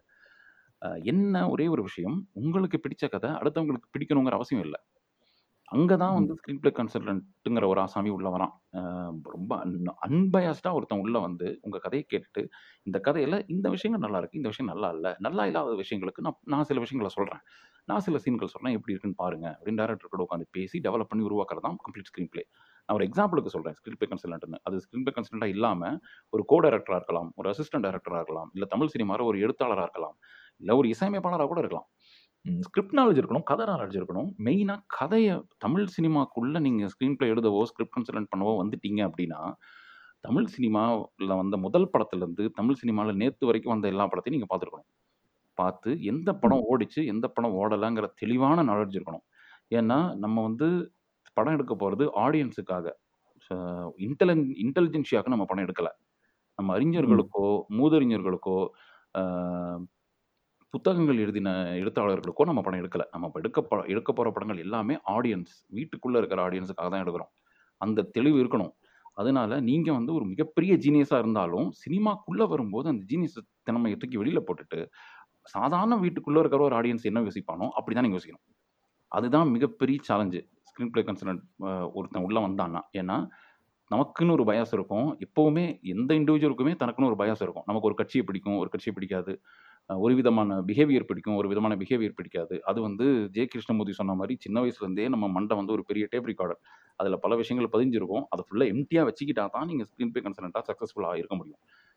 ஒருவேளை உங்களுக்கு வந்து ஒரு சைக்கோ த்ரில்லர் பிடிக்கல, ஆனால் நீங்கள் சைக்கோ த்ரில்லரை ஒர்க் பண்ணணும் அப்படின்னா நீங்களே சைக்கோவாக மாறி அதில் வந்து ஒர்க் பண்ணணும். அது ரொம்ப கஷ்டம். அந்த மாதிரி அந்த அன்பயஸ்னஸ் வந்து நிறைய பேருக்கு கிடையாது. அப்படி இருந்தால் தான் நீங்கள் சக்ஸஸ்ஃபுல்லாக இருக்க முடியும். அடுத்தவன் point of view the other அப்படிங்கிறது உங்களுக்கு எசென்ஷியலாக இருக்கணும். இந்த மாதிரி நிறைய விஷயங்கள் இருக்குது. ஒரு அதை நான் பின்னாடி சொல்கிறேன். ஸோ பேசிக்கலாக நான் என்ன உங்கள் கேள்விக்கு நான் கொடுக்குற பதில் என்னவாக இருக்குன்னா, அந்த 20 நிமிஷம் கண்டென்ட்டை நீங்கள் வந்து முடிஞ்ச வரைக்கும் அந்த ரப்பர் பேண்டை எக்ஸ்பேண்ட் பண்ணி இழுத்துடணும். ரப்பர் பேண்ட் பியாமல் இழுக்கணும் ஃபஸ்ட்லேருந்து கடைசி வரைக்கும். இன்ட்ரெஸ்டிங்கான சீன்கள் 5 நிமிஷம் 10 நிமிஷத்துக்கு ஒரு தடவை ஆடியன்ஸை இன்ட்ரெஸ்ட் பண்ணுற சீன்கள் வந்தே ஆகணும். அது வந்து 10 வருஷம் முன்னாடி இருந்ததை விட இப்போ இன்னும் ஜாஸ்தி. இப்போ என்ன, இப்போ வந்து உலகம் பூரா பல படங்கள் வந்து நம்ம டெஸ்க்டாப்புக்கே வந்துருச்சு. ஸோ நீங்கள் வந்து தமிழில் ஒரு படம் எடுக்கணும் அப்படின்னா இந்த படங்களை விட்டுட்டு நமக்கு தேட்டருக்கு பார்க்க ஒருத்தன் வரான் அப்படின்னா அவனை நீங்கள் சந்தோஷப்படுத்தி அனுப்பணும். அதுதான் மெயின். ஸோ நீங்கள் பல ரிசர்ச் பண்ண வேண்டியிருக்கு. இப்போ ஒரு ஹீஸ்ட் படம் நீங்கள் தமிழில் எடுக்கிறீங்க அப்படின்னா இது வரைக்கும் உலகத்தில் வந்து அத்தனை ஹீஸ்ட் படத்தையும் பார்த்தாங்க வேண்டிய நிர்பந்தம் உங்களுக்கு வந்துடுச்சு. வந்து அதில் இல்லாத சீன் வைக்கணும். ஒரு டைம் ட்ராவல் படம் எடுக்கணும் அப்படின்னா இது வரைக்கும் வர டைம் ட்ராவல் படங்கள்லேருந்து வராத சீன்கள் நம்ம புதுசாக வைக்கணும். ஒரு கோஸ்ட் த்ரில்லர் அப்படின்னா வராத படங்கள்லேருந்து புதுசாக சீன் வைக்கணும்.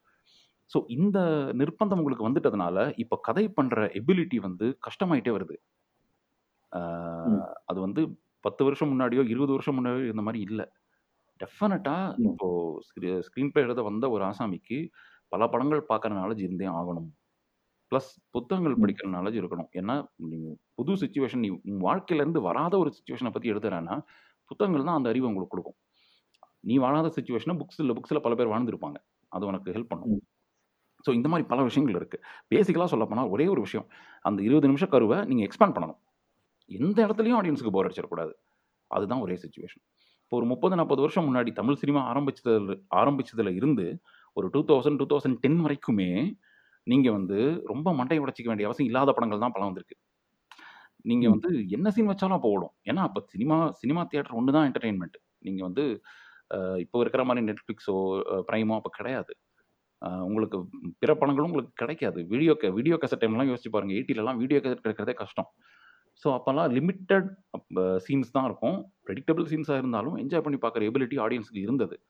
அது இந்த அவங்களுக்கு எக்ஸ்போஷர் கிடைக்க இப்போ சினிமாக்காரனுக்கு சேலஞ்ச் ஜாஸ்தியாகிட்டே போகுது. கதையை வந்து நம்ம இன்ட்ரெஸ்டிங்காக வச்சே ஆகணும்னு ஒரு விஷயம் வந்துருச்சு. இப்போ நீங்கள் 20-30 நிமிஷத்தை வச்சுட்டு ஒரு படத்தை ஓட்டுறது ரொம்ப கஷ்டம். இப்போ சூப்பர் ஸ்டாரே நடிச்சிருந்தாலுமே கதை நல்லா படம் ஃப்ளாப் ஆகுதே. முதல்ல அப்படி இல்லைல்ல. ஸோ அதை நம்ம யோசிச்சு பார்க்க வேண்டிய அவசியம் வந்துருச்சு இப்போ. அதனால் ஃபஸ்ட்டு சீன்லேருந்து கடைசி சீன் வரைக்கும் நீங்கள் இன்ட்ரெஸ்டிங்காக கதை எழுதி தான் ஆகணும். ஸ்க்ரீன் பிளே டெவலப் பண்ணி தான் ஆகணும். அது வந்து ப்ரொடியூசரை இம்ப்ரெஸ் பண்ணி தான் ஆகணும். அது ஆடியன்ஸையும் இம்ப்ரெஸ் பண்ணி தான் ஆகணும். அப்போ தான் உங்கள் படம் ஓடும். அந்த நிலமை வந்துட்டதுனால இப்போ எழுத்தாளர்களுக்கான டிமாண்டு ஜாஸ்தி ஆகிட்டு வருது. So that is what I try to say. So இந்த கதை, திரைக்கதை, வசனம், டைரக்ஷன், அந்த 4 டிபார்ட்மெண்ட்டையும் ஓன் பண்ணிக்கிற அந்த கலாச்சாரம் போகுது இப்போ. People are ready to invite, accept and collaborate. அப்படிதானே? Absolutely. And especially the young generation. இப்போ வரவங்க வந்து மிக மிக ஓப்பனாக வராங்க. சினிமா எடுக்கணும்னு வரவங்க எந்த ஈகோவும் இல்லை.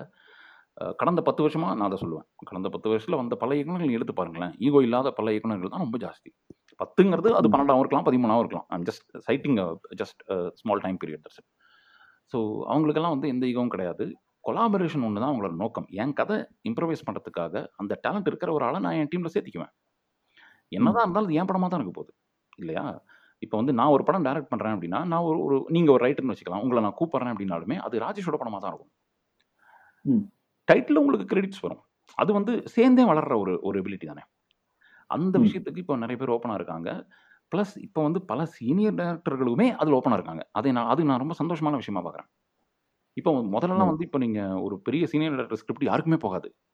இப்போ அது ஒரு 4-5 பேருக்காவது போகுது. அட்லீஸ்ட் ஒப்பீனியன் கேதர் பண்ணுறாங்க. அது பெரிய விஷயமா இருக்குது. ராஜேஷ், நீங்கள் இப்போ ஒரு script consulting, screenplay consulting பண்ணும்போது உங்களுக்கு வந்துட்டு எது விசிட்டிங் கார்டா இருக்கு? அதாவது இப்போ நீங்க அடுத்த ப்ராஜெக்ட் நீங்க போறீங்கன்னு வச்சுக்கோங்களேன்.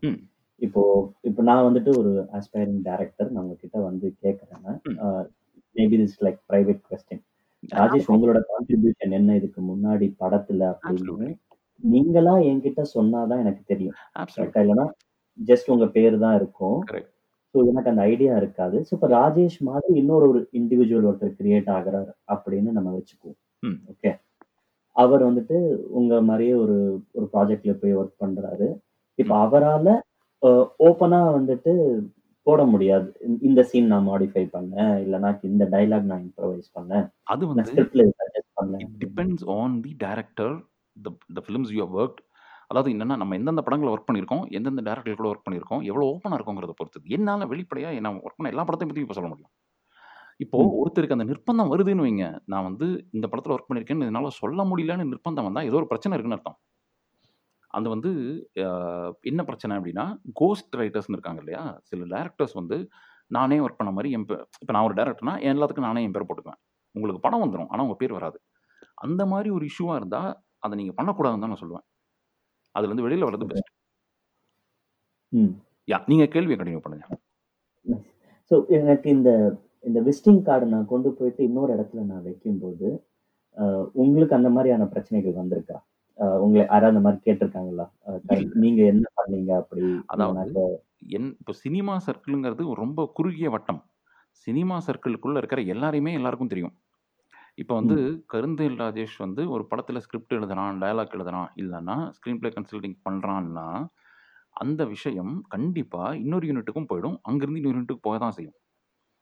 ஸோ இப்போ எனக்கு நான் இதை ஏன் சொல்கிறேன்னா, நான் வந்து ஒரு ப்ரொடக்ஷன் ஹவுஸில் போய் நான் பேசும்போது, ஒரு எக்ஸாம்பிளுக்கு சொல்கிறேன், ஒரு ப்ரொடியூசர்கிட்டையோ ஒரு எக்ஸிக்யூட்டிவ் ப்ரொடியூசர்கிட்டையோ நான் பேசுகிறேன் அப்படின்னா, அவங்களுக்கு ஏற்கனவே ஏற்கனவே ஒர்க் பண்ண படத்தில் ஃப்ரெண்ட்ஸ் இருக்க தான் செய்வாங்க. குறிப்பாக எக்ஸிக்யூட்டிவ் ப்ரொடியூசர்ஸ் வந்து இப்போ என்ன சொல்கிறது, இப்போ சாஃப்ட்வேரில் ஹெச்ஆர்கள் சொல்கிறோம் இல்லையா, அந்த மாதிரி சினிமாவில் எக்ஸிக்யூட்டிவ் ப்ரொடியூசர்ஸ் அவங்களுக்கு வந்து இல்லாத கனெக்ஷன் கிடையாது.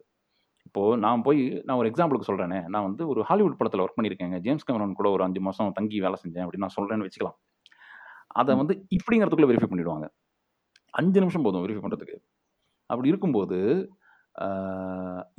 இப்போ நான் ஒரு படத்தில் ஒர்க் பண்ணுறேன்னா, நான் ஒர்க் பண்ணுற ப்ரீவியஸ் பட டேட்டா அவங்களுக்கு தானாகவே போயிடும். இப்போ கருந்தேல் ராஜேஷோ ஒரு டேரக்டரோ ஒரு ப்ரொடியூசரோ ஹையர் பண்ண போகிறாங்கன்னு தெரிஞ்சால் பேக்ரவுண்டை வெரிஃபை பண்ணிட்டு தான் அவங்க கூப்பிட்றாங்க. அதனால இப்போ ஒரு எக்ஸாம்பிளுக்கு சொல்ல போனால், நான் இப்போ ஒர்க் பண்ணி வந்த படங்கள் இருக்கு இல்லையா, அந்த மாதிரி எடுக்கப்பட்டு கொண்டிருக்கும் படங்களும் நிறைய இருக்குது.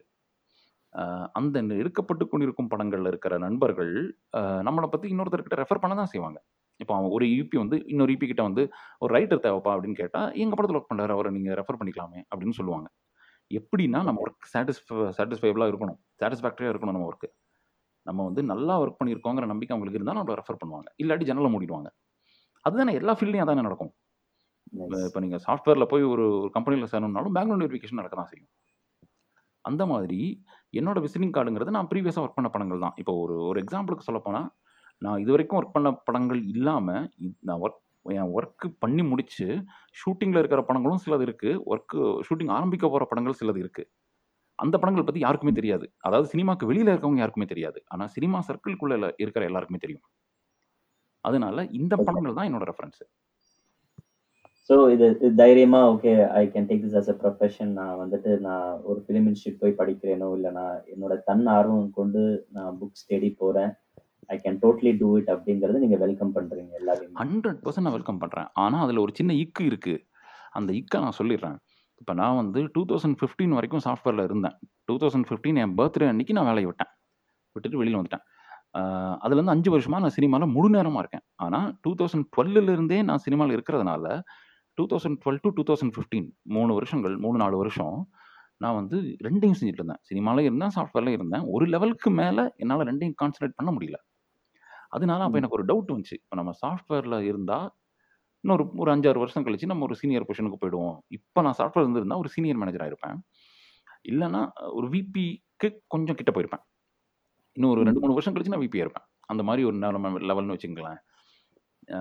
அப்படி போகலாமா இல்லை சினிமாவை பர்சியூ பண்ணலாமான்னு ஒரு கேள்வி வந்தப்போ கண்ணை முடிவு சினிமா பங்கு குதிச்சிட்டேன். ஏன்னா சின்ன வயசுலேருந்து தன்னைத்தானே நான் ப்ரிப்பேர் ஆகிட்டு வந்தது பூராவே சினிமா தான். பாடல்கள், விசி, வீடியோ எல்லாமே சினிமா தானே.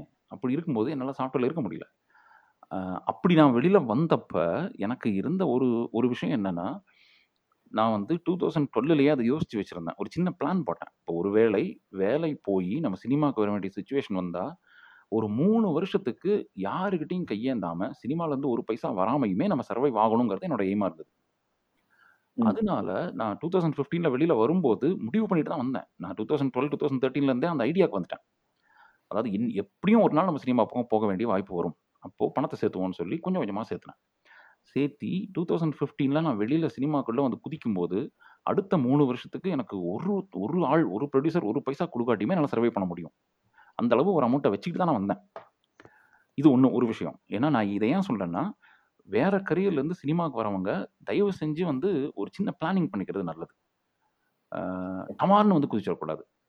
குதிக்கலாம், ஏன்னா இப்போது ஒரு பைசா இல்லாமல் சினிமாக்குள்ளே வந்து குதிச்சா சர்வைவல் இன்ஸ்டிங் ஜாஸ்தி ஆகும். அதனால் விகரசாக வேலை செஞ்சு ஏதோ ஒரு வகையில் சினிமாக்குள்ளே போயிடலாம். அது இன்னொரு பாயிண்ட் இருக்குது. ஆனால் ஒரு சேஃப்டி மெஷர்ஸ்க்காக சொல்கிறேன், கொஞ்சம் கையில் காசு வச்சுட்டு இந்த பக்கம் வாங்க. ரெண்டாவது, எனக்கு இருந்த மிகப்பெரிய சப்போர்ட் என் ஒய்ஃப் வந்து ஒரு சாஃப்ட்வேர் கம்பெனியில் ஒர்க் பண்ணிட்டு இருந்தாங்க, ஒரு சீனியர் பொசிஷனில். அதனால இப்போ நான் வந்து எனக்கு வந்து ஒரு பைசா 3 வருஷம் கழிச்சும் என் கையில் அந்த காசு பூரா தீந்து ஓட்டாண்டியாக மாறி ஒவ்வொரு வேலை சோத்துக்கும் பிச்சை எடுக்கிற நிலமா வந்தால் கூட என் ஒய்ஃப் வந்து ஃபேமிலியை நான் ரன் பண்ணுவாங்க. அது வந்து ஒரு மிகப்பெரிய கான்ஃபிடென்ட்டான விஷயம் இல்லை. எனக்கு மிகப்பெரிய கான்ஃபிடன்ஸ் கொடுத்தது அதுதான். ஒருவேளை என் ஒய்ஃபுக்கு வேலை இல்லாமல் ஹவுஸ் ஒய்ஃபாக இருந்து நான் வந்து 2015 சினிமாவுக்கு வந்திருப்பேனான்னு கேட்டால் டவுட் தான். அது வந்து ஒருவேளை 2020 வந்திருக்கலாம், இன்னும் கொஞ்சம் காசு சேர்த்துக்கிட்டு வந்திருப்பேன். ஸோ நான் சொல்கிறது இதுதான், ப்ரிப்பரேஷனுங்கிறது ரொம்ப முக்கியமான விஷயம், ஒன்று. ரெண்டாவது, நீங்கள் ஸ்கிரிப்ட் ரைட்டராக மாறணும்னா, இப்போ உங்ககிட்ட ஒரு ஸ்கிரிப்ட் கேட்கலான்னு ப்ரொடியூசர் எப்படி வருவாருன்னா யூ ஹாவ் டு எஸ்டாப்ளிஷ், உங்களை நீங்களே எஸ்டாப்ளிஷ் பண்ணிக்கணும் ஃபஸ்ட்டு. அப்போ தானே உங்களை பற்றி 4 பேருக்கு தெரியும். ஸோ எய்தர் ஒரு ஷார்ட் ஃபிலிம் எடுக்கலாம், இல்லை ஒரு நல்ல ஒரு அவார்டு வின்னிங் ஷார்ட் ஃபிலிமில் ஸ்கிரிப்டில் ஒர்க் பண்ணியிருக்கலாம், இல்லை 2 புத்தகங்கள் எழுதியிருக்கலாம், ஒரு சிறுகதை தொகுப்பு, ஒரு நாவல், ஏதோ ஒன்று சம்திங், இல்லை ஒரு 4 வீடியோக்கள் ரிலீஸ் பண்ணியிருக்கலாம் இன்டர்நெட்டில். ஏதோ ஒரு வகையில் இப்போ ஒரு எக்ஸ் அப்படின்னு ஒரு ஆள் சினிமாவுக்குள்ளே வர பிளான் பண்ணுறாரு, இல்லைனா பிளான் பண்ணுறாங்க. ஒரு லேடியாக கூட இருக்கலாம், ஒரு திருநங்கையாக இருக்கலாம், யாராக வேணா இருக்கலாம். உள்ளே வராங்கன்னு பிளான் பண்ணும்போது தன்னைத்தானே மார்க்கெட்டிங் பண்ண தெரிஞ்சிருக்கணும், நம்பர் 1. அதுதான் வந்து மெயின் விஷயம். நான் அப்சர்வ் பண்ணுற வரைக்கும் என்ன அப்படின்னா, நம்ம கொஞ்சம் கான்ஃபிடென்ட்டாக இருந்தாலே போதுங்க. நமக்கு ஒரு கான்ஃபிடன்ஸ் இருந்தாலே நம்ம வந்து அடுத்த லெவலுக்கு போயிடலாம். ஆனால் நிறைய பேருக்கு அந்த கான்ஃபிடன்ஸ் கொஞ்சம் எங்கேயோ ஒரு இடத்துல இடிக்குது, ஏதோ ஒரு இடத்துல மிஸ் ஆகுதுன்னு தான் நான் ஃபீல் பண்ணுறேன். அதுக்கு வந்து பல காரணங்கள் இருக்கலாம். பட் நான் சொன்னபடி ஏதோ ஒரு வகையில் உங்களை நீங்கள் எஸ்டாப்ளிஷ் பண்ணிட்டீங்கன்னா அதை வச்சுக்கிட்டு சினிமாக்குள்ளே வர்றது ஈஸி. இப்போ சினிமாவுக்கு ரைட்டர்ஸ் நிறைய ரைட்டர்ஸ் தேவைப்படுறாங்க. அதுவும் கமர்ஷியல் ரைட்டர்ஸ் தேவை. இப்போ உதாரணத்துக்கு சினிமாவில் இப்போ இலக்கியவாதிகள் பல பேர் இருக்காங்க, அவங்கக்கிட்ட ஏன் நீங்கள் போகக்கூடாது அப்படின்னு ஒரு கேள்வி வரும். சினிமாக்காரங்களுக்கு சினிமாவில் இருக்கிற இயக்குநர்களுக்கும் தயாரிப்பாளர்களுக்கும் ஒரு சின்ன மனத்தடை இருக்குது. என்னென்னா, இலக்கியவாதிகள் வந்து இலக்கியம் தானே எழுதுகிறாங்க, அவங்க கமர்ஷியலாக எப்படி மாறுவாங்க? அவங்ககிட்ட போய் கேட்டு வரவங்க நம்மளை திட்டாங்கன்னா என்ன பண்ணுறது? ஒரு ஒரு ஒரு சிங்க் நான் சிங்காகவே போயிடுச்சுன்னா என்ன பண்ணுறதுன்னு ஒரு சின்ன மனத்தடை இருக்க தான் செய்யுது. அதனால கமர்ஷியல் ரைட்டர்ஸ் தேவைன்னு அவங்க விரும்புகிறாங்க. ஆனால் இலக்கியவாதிகள் கிட்ட போய் நீங்கள் கேட்டால் கமர்ஷியல் கதையை அவங்க ரெடி பண்ணி கொடுப்பாங்க, அது வேறு விஷயம். அது வந்து அந்த சின்ன கேப்பை ஈஸியாக பிரிட்ஜ் பண்ணிடலாம். ஸோ நான் என்ன சொல்ல வரேன்னா, ரைட்டர்ஸ் கண்டிப்பாக தேவை. ஸோ இப்போ ஒரு ரைட்டராக நீங்கள் மாறணும்னு முடிவு பண்ணிட்டீங்கன்னா உங்கள் பேர் வெளியில் தெரிகிற மாதிரி ஏதோ ஒரு விஷயத்தை செய்யுங்க. செஞ்சோன்னா அது நீங்கள் உள்ளே வந்துடலாம். இப்போ எனக்கு வந்து அது நான் பிளான் பண்ணாமையே நடந்தது. நான் பிளாக் ஆரம்பித்தப்போ சினிமா பற்றி எழுதணும் அப்படின்னு அவனுக்கு ஒரு பயங்கர ஆர்வங்க. அது வந்து எப்படி சொல்கிறதுன்னு தெரியல எனக்கு, என்ன வெடிச்சு பொங்கிட்டேன் அந்த மாதிரி சொல்லலாம். அதாவது அது எழுதி அந்த பிளாக் போஸ்ட்டை பார்த்தாலே எனக்கு ஒரு ஒரு ஆர்காசம் வரும், அந்த மாதிரி இருந்தது எனக்கு, எனக்கு ரொம்ப பிடிச்சது. அதுக்கப்புறம் அதில் திரைக்கதை சிட்ஃபீல்டு பற்றி நான் எழுத ஆரம்பித்தப்போ கூட எனக்கு தெரிஞ்ச இன்ஃபர்மேஷனை அட்லீஸ்ட் ஒரு 4 பேர் படித்தா நல்லாயிருக்குமே, அவங்களுக்கு ஹெல்ப் ஏதோ ஒரு வகையில் ஹெல்ப் ஆகுமேன்னு எழுத ஆரம்பித்தது தான் அது. தென் வந்து தினகரன்லேருந்து கேஎன் சிவராமன் அப்போ கேட்டார் இந்த இதை வந்து தொடராக எழுதலாமான்னு. ஆக்சுவலாக அந்த புக்கு வந்து வெளியில் வந்து ஹிட் ஆனதுக்கு அவர் தான் மெயின் காரணம். அவர் கேட்டிருக்காட்டி அந்த புக்கு வெளியில் வந்திருக்காது. ஸோ திரு கேஎன் சிவராமன் தான் எல்லாத்துக்குமே காரணம். ஒரு கேட்டலிஸ்ட்டாக இருந்தார் அவர். அதனால அவர் மூலமாக அந்த புக்கு வந்தது. அதுவும் ஆக்சிடென்டல் தான், அவர் கேட்டுக்காட்டி அந்த புக்கு வந்திருக்காது, ஏன்னா நான் பிளாக்லேயே எழுதிட்டு இருந்தேன். அதுக்கப்புறம் அந்த புக்கை படிச்சுட்டு மீன்ஸ் அந்த தொடரை படிச்சுட்டு நான் எழுதும்போது அந்த வந்து தொடரை படிச்சுட்டு ரவிக்குமார் வந்து நலன்கிட்ட சொல்லியிருக்காரு. அதுவும் ஒரு ஆக்சிடென்ட் தானே எல்லாமே. அதாவது இப்போ நான் சினிமாவுக்குள்ளே வந்தது மிகப்பெரிய ஆக்சிடென்ட். நான் பிளானே பண்ணலை. நான் ஃபிலிம் இன்ஸ்டியூட்டில் சேர்ந்து சினிமா கற்றுக்கணும்னு நினச்சது ஒன்று தான் நான் பண்ணுறேன், ஒரே பிளான். அதுவுமே சினிமா கற்றுக்கணும்னு நினச்சதும் சினிமா பற்றி தெரிஞ்சுக்கணுங்கிறதுக்காக நான் ஃபிலிம் இன்ஸ்டியூட்டில் சேர்ந்து படிச்சுட்டு சாஃப்ட்வேரை கூட கண்டினியூ பண்ணியிருப்பேன். அந்த டேரக்டர் ஆகணும்னு எனக்கு தோணலை. ஸோ எல்லாமே கோயின்சிடென்டல், எல்லாமே பிளான், ஒரே எல்லாமே பிளானே இல்லாமல் நடந்தது. சின்ன வயசுலேருந்து ஏதோ ஏதோ ஒரு வகையில் சினிமா கூட நான் அசோசியேட் ஆகிட்டே இருந்தேன். அது எனக்கே தெரியாமல் அப்படி எனக்கு பிடிச்சி போச்சு. அது ஒன்று வேணா சொல்லலாம். ஸோ நான் என்ன சொல்கிறேன்னா, இந்த மாதிரி நான் சினிமாவுக்குள்ளே வந்துட்டது பிளானே பண்ணாமல் வந்தேன். பட் இப்போ இருக்கிறவங்களுக்கு வந்து ஒரு நல்ல பிளானிங் இருந்தால் இன்னும் சீக்கிரம் வந்துடலாம். டக்குன்னு தன்னை வந்து வெளிப்படுத்திக்கிறது ரொம்ப ஈஸி. இப்போ நீங்கள் பிளாக் ஆரம்பித்து தான் உங்களை வெளிப்படுத்தணும்னு அவசியம் இல்லை. நான் சொன்னபடி எது வேணால் பண்ணலாம், ஏதோ ஒன்று பண்ணி உங்கள், ஆனால் பண்ணுறது குவாலிட்டியாக இருக்கணும். நீங்கள் சும்மா ஏனோ தானோன்னு பண்ணக்கூடாது, அப்போ அது வந்து சினிமாவை ஏமாத்துற மாதிரி. ஸோ குவாலிட்டியாக ஏதோ ஒரு நல்ல விஷயத்தை செஞ்சு அது மூலமாக ஒரு நல்ல பேர் வாங்கி 4 பேருக்கு உங்கள் பேர் தெரிஞ்சதுனாலே ஆட்டோமேட்டிக்காக சினிமாலேருந்து உங்களுக்கு கால் வரும். ஸோ அதுதான் நான் சொல்ல விரும்புகிறேன். ராஜேஷ், நம்ம நிறைய படம் ஒரு பார்ப்போம், லைக் ஒரு ஃபீல் குட் ரொமான்ஸ் படம் இங்கிலீஷில் நீங்கள் ஏதாவது பார்த்தீங்கன்னு வச்சுக்கோங்களேன், ஜஸ்ட் லைக் தட் ஒரு சம் ரேண்டம் நெட்ஃப்ளிக்ஸ் மூவி. ஃபைனலாக வரக்கூடிய ஒரு விஷயம் என்னன்னு பார்த்தோம்னாக்கா பேஸ்ட் ஆன் அ நாவல் அப்படின்னு வந்து முடியும்.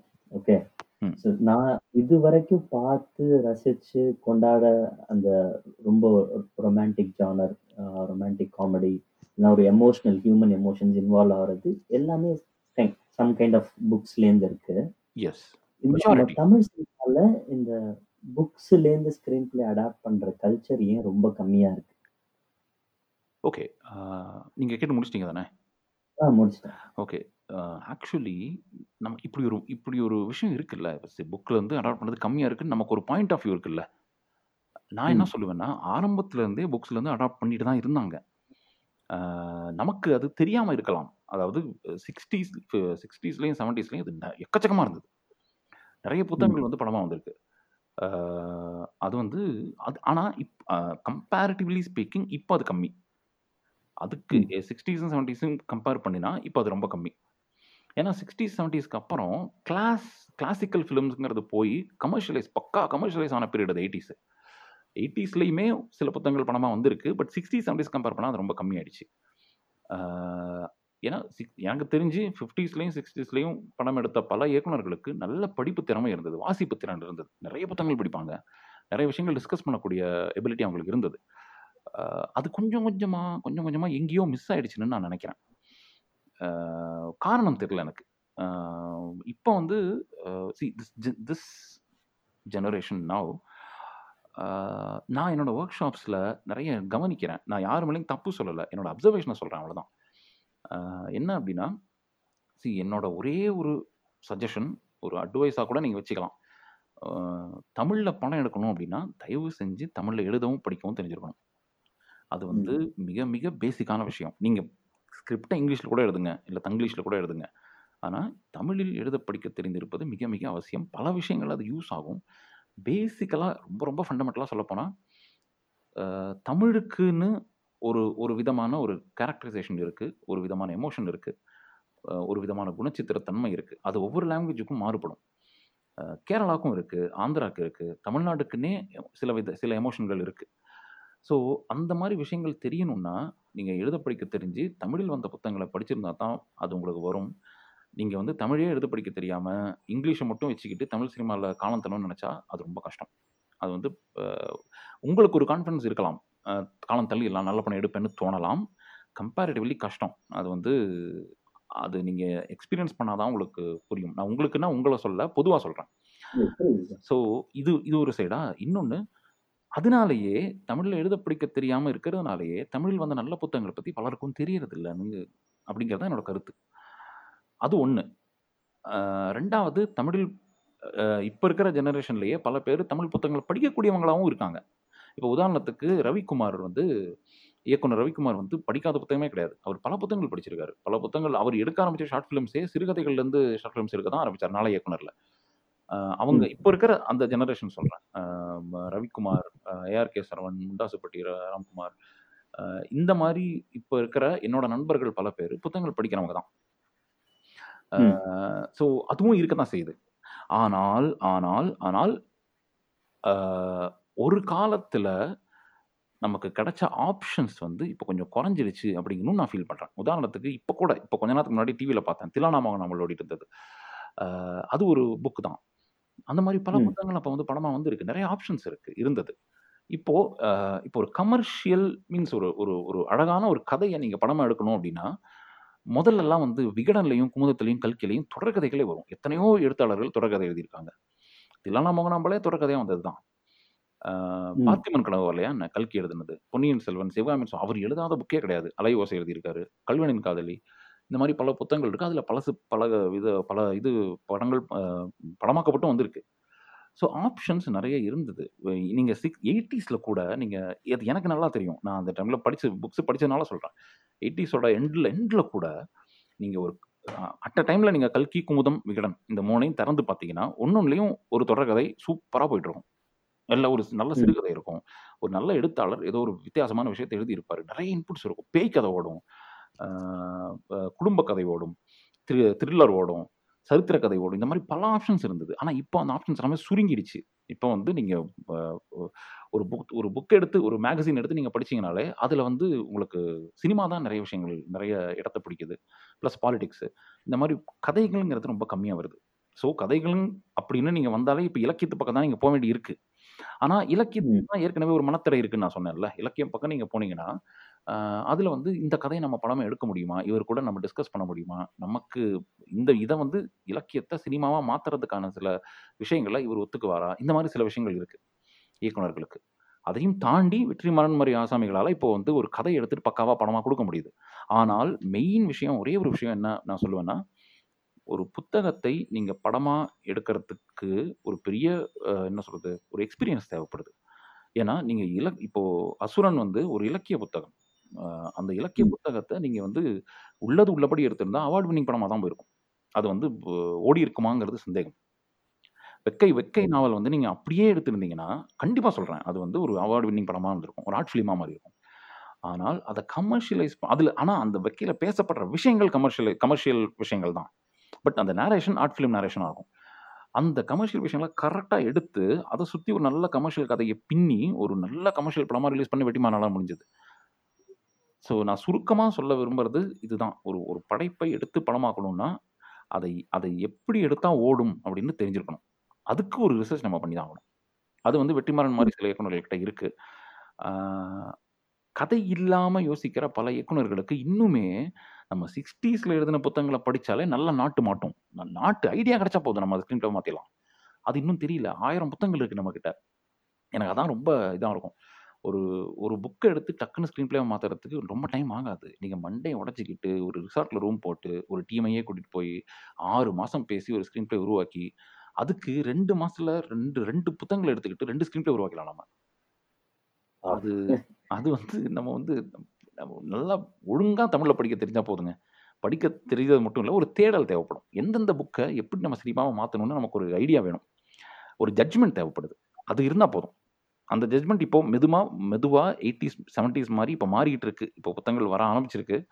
அது இன்னும் ஜாஸ்தியானால் நான் ரொம்ப சந்தோஷப்படுவேன். எங்கள் வேலை ரொம்ப கம்மியாகும். எக்ஸலண்ட். என்னோட அடுத்த கேள்விக்கான பதிலை நீங்கள் இதிலேயே சொல்லிட்டீங்க. நான் என்ன கேட்கலான்னு இருந்தேன்னா, பூ வந்துட்டு படமாக வந்தது ஒரு சின்ன சிறுகதையிலேருந்து, வெயிலோடு போய் 2 பேஜ், வெயிலோடு போய் அவ்வளவு பியூட்டிஃபுல்லா வந்தது.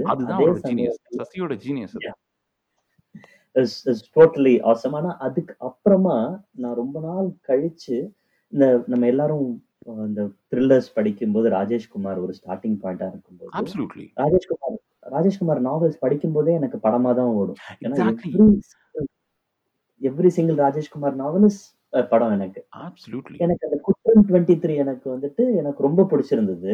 அது எப்பயோ எழுதின நாவல். அதுதான் சொல்றேன், ஜட்ஜ்மெண்ட். ஒரு நாவலை எப்படி படமா எடுக்கணும்ங்கற ஜட்ஜ்மெண்ட் தேவைப்படுது. ராஜேஷ், நம்ம இப்போ ஸ்கிரீன் பிளே எழுதணும்னு முடிவு பண்ணதுக்கு அப்புறமா நம்ம மேஜரா இன்ஃப்ளூயன்ஸ் ஆகுறதுங்கிறது பயங்கரமா வெற்றி பெற்ற ஒரு IMDb டாப் 250 இருக்கக்கூடிய ஒரு கிரிட்டிக்கல் கமர்ஷியல் சக்சஸ் இல்லைனாக்க இப்போ இருக்கிற டைம் லைன்ல இருக்கக்கூடிய ஒரு சீரீஸோ இல்லை ஒரு பிளாக் பஸ்டர் ஃபிலிம்ஸோ அதை ரெஃபரன்ஸா எடுத்துக்கிட்டு அதை மாதிரியே நான் இங்க ரெப்ளிகேட் பண்றேன்னு தான் நிறைய முயற்சிகள் நடக்கிறதா ஒரு ஆடியன்ஸா நான் ஃபீல் பண்றேன். ஏன்னா எனக்கு எல்லா படமும் எனக்கு ஏலியனா ஃபீல் ஆகுது. தமிழ்ல இருந்து வரது முக்காவாசி ஃபாரின் ஃபிலிம்ஸ் அந்த மாதிரி தோணுதா? ஆமா, ஓகே ஓகே. அது இல்லாம நான் வந்துட்டு இந்த ட்ரேடை நான் கத்துக்கிட்டேன். ஓகே, நான் இதுதான் நான் பண்ணணும் அப்படின்னா இதை நான் அந்த தமிழ் சூழலுக்குள்ள கொண்டு வந்து நீங்க நம்ம டிஸ்கஸ் பண்ண மாதிரி நான் ஆடியன்ஸ்க்காக தான் படம் எடுக்கிறேன், வீட்டுக்குள்ள இருக்கிறவங்களுக்கு தான் படம் எடுக்கிறேன் அப்படிங்கிறது நான் ரூட்டுக்கு போகணுமா, இல்ல நான் இது வரைக்கும் நான் பார்த்ததுலயே எனக்கு தரமா இருக்கிற மாதிரி ஒரு படம் நான் எடுத்துடணும், இல்லைன்னா நான் அந்த ஜானர்ல தான் நான் பயணிக்க போறேன், நான் புதுசா ஒரு ஜானர் நான் கிரியேட் பண்ணும் அப்படின்னு நினைச்சேன்னா இதுல நான் எங்க மிடில் கிரவுண்ட் பிடிக்கிறது? ஒரு ஆஸ்பைரிங் ரைட்டராவோ ஒரு டைரக்டராவோ இருந்தா நான் எப்படி இதுக்குள்ள உள்ளுக்குள்ள நுழைஞ்சு வெளியில வரது? ஓகே, என்னோட எக்ஸ்பீரியன்ஸை வச்சு நான் இதை சொல்கிறேன். நான் வந்து ஒரு மிகப்பெரிய திரைக்கதையில் பழம் தின்னு கொட்டை போட்ட ஜாமான்லாம் கிடையாது. இருந்தாலும் என்னோட எக்ஸ்பீரியன்ஸ் படி என்ன நான் சொல்லுவேன்னா, ஃபஸ்ட்டு படம் எடுக்கணுங்கிறது ஒரு மிகப்பெரிய சவால். ஏன்னா முதல் படம் ஹிட் ஆனால் தான், முதல் படம் ஹிட்டை வச்சு தான் உங்கள் ஜாதகமே சினிமாவில் எழுதப்படுது. நீங்கள் முதல் படத்தை ஹிட் கொடுத்துட்டிங்கன்னா ரெண்டாவது படத்துலேருந்து உங்கள் கரியர் கிராஃப் நல்லா மேலே போயிடும். 2 படம் ஹிட் ஆகிடுச்சுன்னா 3ஆவது படத்துலேருந்து நீங்கள் சொல்ல தான் நடக்கும். க்ரூலேருந்து, டெக்னீஷியன்லேருந்து, கதையிலேருந்து எல்லாமே நீங்கள் சொல்ல தான் நடக்கும். மீன்ஸ் உங்கள் மேலே அவ்வளோ மரியாதை வந்துடும், அவ்வளோ ஒரு ஒரு நல்ல பொசிஷன் வந்துடும் உங்களுக்கு. So you can be very independent. அந்த நேரத்தில் ரொம்ப இண்டிபெண்ட்டாக நம்ம நினச்சதை பண்ண முடியும். ஆனால் முதல் படங்கிறது ஒரு மிகப்பெரிய பரிசோதனை.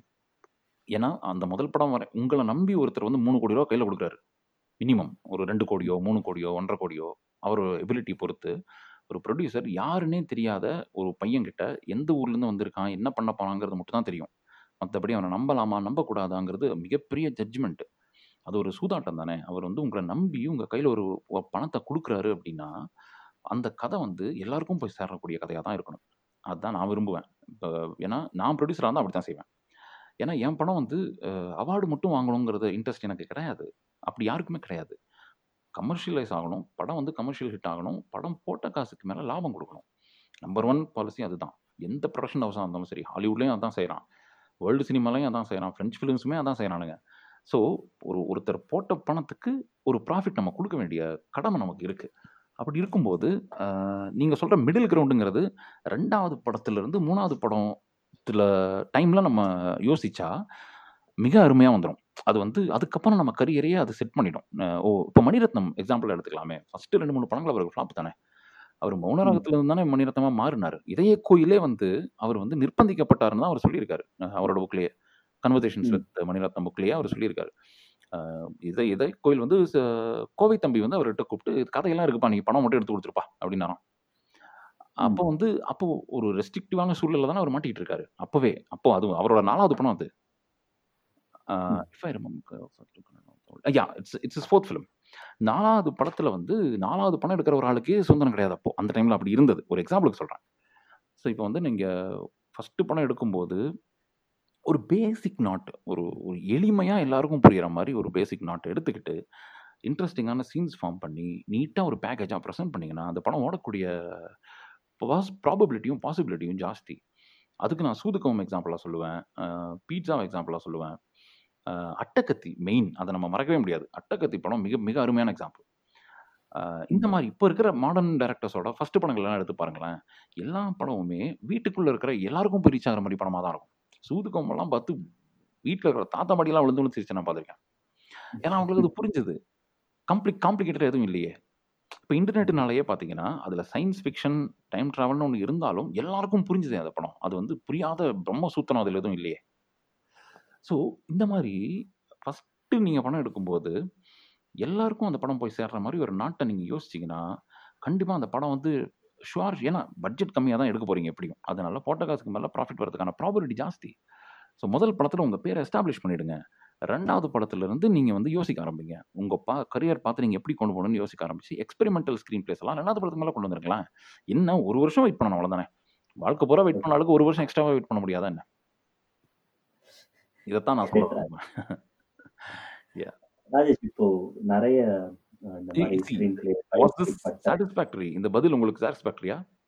ஓ, எனக்கு ரொம்பவே சாட்டிஸ்ஃபேக்டரி. விஷயம் என்னன்னாக்க everything that has to come from you, ஏன்னா நீங்க அந்த வேலை நீங்க பார்த்துட்டு இருக்கீங்க. S S, okay. ஸோ நீங்க அது சொல்லும் போது either I am buying it or not buying it is secondary. உங்களோட எக்ஸ்பீரியன்ஸ் தான் எனக்கு முக்கியம். இன்னொன்று, நீங்க if you are not buying it, உங்களுக்கு அது பிடிக்கலன்னா ஏன் பிடிக்கலன்னு நீங்க கேள்வி கேட்கலாம். அது அது கண்டிப்பா நான் நோட்ஸ் எடுத்து வச்சிருக்கேன் நான், because it is not just going to be one podcast. ஏன்னா sometimes என்ன ஆகும்னாக்க நான் பேசணும் அப்படின்னு பண்ண முடியாதுல்ல. ஆமா, அதுக்காக எடுத்து வச்சிருக்கேன் நான். இப்போ இந்த ஸ்கிரீன் பிளே பயிற்சி பட்டறைகளோ இல்லை நம்ம கிளாஸஸோ நம்ம வந்துட்டு என்ன பண்றோம் அப்படின்னா we are not bridging a gap அப்படிங்கிறது என்னுடைய எண்ணம், ராஜேஷ். அப்படின்னா அது இன்னும் தெளிவா சொல்லுங்களேன். சொல்றேன். அதாவது இப்போ வாங்க படம் பண்ணலாமோ இல்லை எழுதலாமோ அப்படிங்கிற ஒரு விஷயத்த நம்ம கூப்பிடுறோம். அது வந்துட்டு நிறைய பேர் என்ரோல் பண்றாங்க கண்டிப்பா. ஆனா நான் என்ன எதிர்பார்க்கிறேன் அப்படின்னா, வீக் ஆஃப்டர் வீக் படம் ரிலீஸ் ஆகுது. There are multiple reviewers. இப்போ தமிழ் சினிமா சூழல்ல வந்துட்டு ரிவ்யூ பண்றதுங்கிறது மோர் ஆஃப் அ பேரடிங்கிற மாதிரி ஆயிடுச்சு. இந்த யூடியூப் அதுல ஒரே ஒரு விஷயம் ஆட் பண்ணிக்கிறேன். சி இப்போ பிளிப்ளிப் பண்றாங்க தெரியுமா, ரோஸ்ட். அதுதான் அதுக்கு சரியான. நீங்க ஒன்னு ரோஸ்ட் பண்ணணும். மீன்ஸ் ஒரு எக்ஸாம்பிளுக்காக சொல்கிறேன், either you roast the film, that is much better. அது வந்து சூப்பர். அதாவது நீங்கள் படத்தை ரோஸ்ட் பண்ணுறது ஓகே. ஆனால் நீங்கள் ரிவ்யூவர்ஸ்னு சொன்னீங்க இல்லையா, ஒரு படத்தை பற்றி சீரியஸாக பேசுகிறவங்க, சினிமா பற்றி பேசுகிறவங்கன்னு தான் நான் சொல்லுவேன். அவங்க ரிவ்யூ பண்ணலை. ஏன்னா ரிவ்யூங்கிறது டோட்டலாக வேறு ஃபீல்டு. நீங்கள் ஃபிலிம் அதுக்கு இப்போ நான் சொன்னேன் இந்த சில விஷயங்கள் சொன்னேன்னா இப்போ அதிகம் பிரசங்கித்தனமாக பேசலான்னு ஒரு இது வரும். இருந்தாலும் சொல்கிறேன், என்னோடய அப்சர்வேஷன் படி என்ன சொல்கிறது, ட்ரூஃபோ இருந்தார் இல்லையா டைரக்டர், ஃப்ரான்சுவா ட்ரூஃபோ. அவர் வந்து பல படங்களை ரிவ்யூ பண்ணியிருக்காரு. நான் பெஞ்ச் மார்க் செட் பண்ணுறேன் இங்கே ரிவ்யூவர்ஸ்க்கு. ரோஜர் எபர்ட் ஒரு நல்ல ரிவ்யூவர், ட்ரூஃபோ ஒரு நல்ல ரிவ்யூவர், இந்த மாதிரி டாரண்டினோ ஒரு நல்ல ரிவ்யூவர். அவர் வந்து பல படங்களுக்கு ரிவ்யூ பண்ணிட்டு இருக்காரு. இப்போ அவர் ஒரு நல்ல ரிவ்யூவர். நான் ஏன் இப்படி சொல்கிறேன்னா, ரிவ்யூ ஒரு படத்தை ரிவ்யூ பண்ணணுங்கிறது அன்பயாஸ்டாக பண்ணணும். நீங்கள் வந்து நான் ஏற்கனவே சொன்ன மாதிரி உங்களுக்கு இருக்கிற விருப்பு வெறுப்பை கழட்டி வச்சுக்கிட்டு அந்த கதை சொல்கிற என்விரான்மெண்ட்டுக்குள்ளே ட்ராவல் ஆகி அந்த உலகம் உங்களுக்கு எப்படி இருக்குங்கிறது தான் ரிவ்யூ. அந்த உலகத்தில் வந்து நல்லது கெட்டது நடக்கலாம். அந்த நல்லது எப்படி அந்த கதையை பாதிக்குது, கெட்டது எப்படி அந்த கதையை பாதிக்குதுங்கிறத அன்பயாஸ்டாக சொல்லணும். இப்போ ஆனால் அந்த மாதிரி இப்போ யாரும் சொல்கிறது இல்லையே. இப்போ சும்மா அந்த படத்தை பற்றி பேசுகிறாங்க. இதுக்கு என்ன பேருன்னு எனக்கு தெரியல. படத்தை பற்றி பேசுகிறதுக்கு நம்ம ஒரு புதுசாக ஒரு பேர் கண்டுபிடிக்கிறோம். So these are not reviewers. இதை வந்து நான் அவங்க மூஞ்சிக்கு நேரவே சொல்லுவேன். ஏன்னா இது நான் உங்களுக்கு கொடுக்குற ஃபீட்பேக். ஒரு நானும் ஒரு ரசிகன் தானே, ஒரு ரசிகன் சைட்லேருந்து நான் உங்களுக்கு கொடுக்குற ஃபீட்பேக் இது. தயவு செஞ்சு ஒரு ஃபிலிமை கொஞ்சம் சீரியஸாக ரிவ்யூ பண்ணுங்களேன் ப்ளீஸ். அதாவது ஃபிலிம் அப்ரிசியேஷன் கற்றுக்கோங்க. ஒரு படத்தை எப்படி பார்க்கணுன்னு பல கோர்ஸ்கள் ஆஃபர் பண்ணுறாங்க. 10,000 கூட கிடையாதுங்க, 3,000-4,000 ரூபாய்க்கே நல்ல கோர்ஸ் கிடைக்குதுங்க. நீங்கள் வந்து ஒரு ரிவ்யூ பண்ணி உங்களுக்கு யூடியூப்லேருந்து வர்ற ஒரு அமௌண்ட்டை வச்சுக்கிட்டே இந்த கோர்ஸை படிச்சிடலாம். ஸோ ஃபிலிம் அப்ரிசியேஷன் தெரிஞ்சுக்கிட்டா நீங்கள் ட்ரூஃபோ அளவு, ரோஜர் எபர்ட் அளவு ஆகாட்டி கூட ஒரு நல்ல ரிவ்யூவர், அன்பயாஸ்ட் ரிவ்யூவராக நீங்கள் ஆகலாம். தமிழில் நான் வந்து அடித்து சொல்லுவேன், இது வந்து இது மிக மிக அதிக பிரசங்கித்தனமான கருத்தாக இருக்கலாம். நாளைக்கு என்கிட்ட சண்டைக்கே வரலாம். ரோட்டில் என்னை பார்த்தா என் மேலே கழுதுகி கூட யாராவது வீசலாம். தமிழ் இது வரைக்கும் ரிவ்யூஸே கிடையாது. 100% இது ஏன் வந்துட்டு ஒரு ஸ்டார்டிங் பாயிண்டாக இருக்கக்கூடாது இப்போ ஃபிலிம் அப்ரிசியேஷனோ இல்லை தமிழ் சினிமாவில்? ஏன்னா இது வந்துட்டு ஒரு பெரிய கேப்பாக இருக்கிறதா நான் பிலீவ் பண்ணுறேன். ஏன்னா இப்போ நான் படிக்கிறேன் வார வாரம் ரிவ்யூ எல்லாமே பார்த்தீங்கன்னா cinematography is excellent, screen play is shoddy, இந்த மாதிரி இந்த வார்த்தைகள் வந்துட்டு வேற ஒரு வெக்காபுலரியில மாறுதே தவிர இந்த டெக்னிக்கல் டிபார்ட்மெண்ட் சைடு ரிவ்யூ பண்றதுங்கிறது அட்டர் வேஸ்ட். அதுக்கப்புறம் ஒரு ரேட்டிங் கொடுக்கறதோ அப்படி இருக்கும்போது இந்த ஸ்கிரீன் பிளேனா என்னங்கிறது எனக்கு இந்த ரிவ்யூ மேல ஒரு டாப்பிங் மாதிரி இருந்ததுன்னா இது ரிவ்யூங்கிறது ஃபர்ஸ்ட் பாயிண்டா இருக்கும், அப்புறம் ஸ்கிரீன் பிளே எப்படி எழுதுறதுங்கிறது செகண்ட் பாயிண்டா இருக்கும், அப்புறம் புக்ஸ்ல இருந்து அடாப்டேஷனோ இல்ல ஒரு சின்ன ஷார்ட்ஸ் ஒரு எக்ஸ்பேண்ட் பண்றதோ. இந்த பர்டிகுலர் டிபார்ட்மெண்ட்டை யாரும் இன்னும் டேப் பண்ணலையா தமிழ் சினிமா ஃபீல்ட்ல, இல்ல நடக்கிறது வந்துட்டு வைட் ஸ்ப்ரெடா தெரியலையா? இதை இன்னும் கொஞ்சம் சிம்பிளா சொல்லுங்களேன். இப்போ இப்போ ஃபிலிம் அப்ரிசியேஷன் வந்துட்டு நடக்கல எங்கேயுமே இல்ல, அப்படி நடக்குது ஓகே, நடக்கிற கோர்சஸ் வந்துட்டு கொஞ்சம் நடத்துறாங்க, இன்னுமே நடத்திட்டு தான் இருக்காங்க. எல்லா ஃபிலிம் அப்ரிசியேஷன் கோர்ஸ் இருக்கு, ஆனா அது யாராலையும் கவனிக்கப்படல. ஃபிலிம் அப்ரிசியேஷன்னா அடப்பா அது என்னன்னே பல பேருக்கு தெரியாது, அடப்பா அப்படின்னு டைரக்ஷன் இருக்கா ஸ்க்ரீன் பிளே தான் பாக்குறாங்க, தவிர இதுக்கு எல்லாம் பேசிக் வந்து அப்ரிசியேஷன். நீ ஒரு படத்தை எப்படி பார்க்கணும்னு உனக்கு தெரிஞ்சிருக்கணும். நீ ஒரு கார்ல ஏறி உட்காந்துட்டு காலால கார் ஓட்டுவியா, நீ ஸ்டியரிங் வந்து காலால ஆப்ரேட் பண்ணுவியா என்ன? அப்போ வந்து படத்தை மட்டும் நீ வந்து எதுவுமே தெரியாம எப்படி படத்தை பத்தி பேச முடியுது? அதுதான் நான் கேட்க விரும்புகிற பேசிக் கேள்வி. அதுக்கு தான் ஃபிலிம் இன்ஸ்டியூட்ஸ் வந்து அந்த கோர்ஸ் ஆஃபர் பண்ணுறாங்க. இப்போது என்னங்க இது இது இது வந்து நான் இது வந்து ஒரு ஒரு வேடிக்கையான விஷயமா இருக்குது எனக்கு. என்னென்னா நீங்கள் ஒரு ஒரு ஒரு ஒரு ஒரு மியூசிக் இன்ஸ்ட்ருமெண்ட் கற்றுக்கணுன்னா நீங்கள் சும்மா போகிற போக்கில் அதை கற்றுக்க முடியுமா என்ன? டிங்கு டிங்குன்னு வாசிச்சு பழகலாம், அவ்வளோதான். அந்த வாசிச்சு பழகியே அதை வச்சுக்கிட்டே நீங்கள் இம்ப்ரவைஸ் பண்ணி பண்ணி பண்ணி பண்ணி தானே கற்றுக்க முடியும். ஒரு ஒரு கிட்டார் வந்து உங்கள் கையில் கிடச்ச உடனே நீங்கள் இஷ்டத்துக்கு ஒரு ஒரு ஒரு ஒரு ரஹ்மான் மாதிரியோ ஒரு இளையராஜா மாதிரியோ ஒரு ஹாரிஸ் ஜெயராஜ் மாதிரியோ எப்படி உங்களால் பேச முடியுது? அதுதான் நான் கேட்க விரும்புகிறேன். சினிமாவும் அப்படி தானே, ஒரு கலை, அது ஒரு ஆர்ட். அந்த ஆர்ட்டை ஃபஸ்ட்டு புரிஞ்சுக்குங்க. நீங்கள் ஜஸ்ட்டு ஸ்க்ரீனில் பார்க்குறதுனாலேயே உங்களுக்கு அது பிடிபட்டுடுச்சுன்னு நம்ம நினைக்கக்கூடாதுல்ல. என்னையும் சேர்த்து தான் சொல்கிறேன். ஸோ நம்ம ப்ரிப்பேர் பண்ணிக்கணும். நம்ம ரிவ்யூவர் அப்படிங்கிற ஒரு ஸ்தானம் நமக்கு வரணும்னா, ரிவ்யூவருக்கு மட்டும் இல்லை, ஒரு இயக்குனர், ஒரு ஸ்க்ரீன் பிளே ரைட்டர், ஒரு இசையமைப்பாளர், ஒரு நடிகர், ஒரு ஒரு ஒரு டெக்னீஷியன், ஒரு ஒளிப்பதிவாளர், எடிட்டர், யாராக இருந்தாலுமே அதுக்காக வந்து என்ன சொல்றது, நாயகன் டயலாக் தான் நினைவு வருது, நாயகன் அலையணும் அப்பதான் சோறு கிடைக்கும், அந்த மாதிரி இருக்கணும். நீங்க வந்து என்னன்னா சம்டைம்ஸ் போற போக்குல ஸ்டேட்டஸ் போடுவோம், இந்த படம் பார்த்த ஸ்கிரீன் பிளே வெறித்தனமா இருந்துச்சு அப்படின்னா தெரிஞ்சிருக்காது, சுவாரஸ்யமா இருந்ததுனால அது வெறித்தனமா இருக்கு. ஒரு வகையில அட்லீஸ்ட் 20 வருஷம் முன்னாடி இருந்ததுக்கு இது பரவாயில்ல. இப்ப ஸ்கிரீன் பிளேன்னு ஒருத்தர் சொல்றாருன்னா அதை பத்தி அவருக்கு தெரிஞ்சிருக்குன்னு அர்த்தம். அந்த அளவு நம்ம கொஞ்சம் ஜனநாயகம் ஆயிட்டோம். சோ அதுவும் ஒரு வகையில நல்லதுதான். இப்படி படிப்படியா போறதுங்கிறது இது டைம் எடுக்குமா தமிழ் சினிமால? நம்ம இது ஓகே, இது இப்படிதான் நடக்க போகுது இனிமே தமிழ் சினிமால, we have to pedal with these people அப்படிங்கறதையும் இல்லை இல்லை அப்படியெல்லாம் இல்லை. நான் வந்து நான் வந்து ரிவ்யூ பேச இப்போ சினிமா பற்றி பேசுகிறவங்க இருக்கக்கூடாதுன்னு நான் சொல்லவே இல்லை. நான் வந்து அவங்க பேசட்டும். ஒரு படத்தை பற்றி இப்போ என்னதான் இருந்தாலும் இப்போ சினிமா பற்றி பேசுகிற நண்பர்கள் அவங்க சொல்கிற கருத்துக்கு ஒரு வேல்யூ இருக்க தான் செய்யுது. அதை வந்து அந்த வீடியோவை பார்க்குறவங்க இந்த படம் நல்லதா கெட்டதான்னு ஒரு சின்ன ஒரு ஒரு மிகச்சிறிய ஒரு நரம்பு அவங்க மனசுக்குள்ளே ஆடாமல் இருக்காது. ஸோ டெஃபினட்டாக வந்து அதுக்கான வேல்யூ இருக்க தான் செய்யுது. நான் அதை வேணாலும் சொல்ல மாட்டேன். ஆனால் நான் சொல்கிறது என்னென்னா, இப்போது ஒரு ஒரு லெவல்லையே நம்ம ஒரு வாழ்க்கை போல இருந்துட முடியுமா என்ன? நம்ம இப்போ இருக்கிறத விட அடுத்த லெவலுக்கு போய் ஆகணும்ல. நம்ம இப்போ வந்து நான் இப்போ ஸ்க்ரீன் பிளே எழுத ஆரம்பிச்சிருக்கேன் அப்படின்னு ஒரு எக்ஸாம்பிளுக்கு எடுத்துக்கிட்டா, ஒரு என்ன மாதிரி ஒருத்தன், ஒரு யாராக இருந்தாலும் சரி, ஒரு ஆணோ ஒரு பெண்ணோ ஒரு திருநங்கையோ யாரோ ஒரு ஆள் இப்போ வந்து எழுதுற ஆரம்பிக்கிற ஸ்டேஜ்லேயே 10 வருஷமா நம்ம தங்கிடக்கூடாது. ஏன்னா டைம் மாறிட்டு இருக்கு, நம்மளை சுற்றி எல்லாமே மாறுது. அப்போ நம்மளும் அடுத்த லெவலுக்கு போய் தான் ஆகணும். அப்படின்னா சினிமாவை பற்றி ரிவ்யூ பண்ண அந்த கம்ஃபர்ட் ஜோன்லேயே நம்ம தங்கிடக்கூடாது. ரிவ்யூ இல்லை அந்த வார்த்தை இனிமேல் நான் யூஸ் பண்ணால் என்ன கேள்வி கேளுங்க. சினிமாவை பற்றி பேசினா அந்த ஜோனுக்குள்ளேயே நம்ம இருந்துடக்கூடாது. நம்ம வந்து அந்த லெவல்ல இருந்து ஒரு நல்ல ரிவ்யூவராக மாற நம்ம என்ன பண்ணணுங்கிறத யோசிக்கணும். ஏன்னா நம்ம செய்கிற தொழிலுக்கு, நம்ம செய்கிற கலைக்கு மரியாதை நம்ம கொடுத்து ஆகணும். So definitely you have to improvise. அது யாராக இருந்தாலும் சரி, நானாக இருந்தாலும் சரி, நீங்களாக இருந்தாலும் சரி, ஹிச்காக்காக இருந்தாலும் சரி, டாரண்டினோவாக இருந்தாலும் சரி, மணிரத்னமாக இருந்தாலும் சரி, அடுத்த லெவலுக்கு போய் தான் ஆகணும். அது ஆர்கானிக்காக நடக்கணும். நமக்கு நம்ம கலை மேலே மரியாதையும் ஒரு ஒரு ஒரு ஆர்வமும் ஒரு தாகமும் இருந்தால் ஆட்டோமேட்டிக்காக நடக்கும். ஸோ கொஞ்ச நாட்டில் மிக மிகச்சிறந்த ரிவ்யூவர்ஸ் தமிழில் வருவாங்கன்னு நான் எதிர்பார்க்குறேன். Good. And Rajesh, let's go to the final segment. எனக்கு இப்போ உங்ககிட்ட டிஸ்கஸ் பண்ண இருந்தது என்னன்னா, ஒரு பெரிய விஷயத்த ஸ்க்ரீன் பிளேவா சுருக்கி நான் ஒரு படமாக அதை மட்டும்தான் எடுக்க போறேன் அப்படிங்கிறது ஒரு கஷ்டமான ப்ராசஸ். கண்டிப்பா இப்போ வட சென்னை எக்ஸாம்பிளா எடுத்துக்கோங்க. காப்பியத்தை நீங்க படமா எடுத்துட்டீங்க அந்த படத்துல.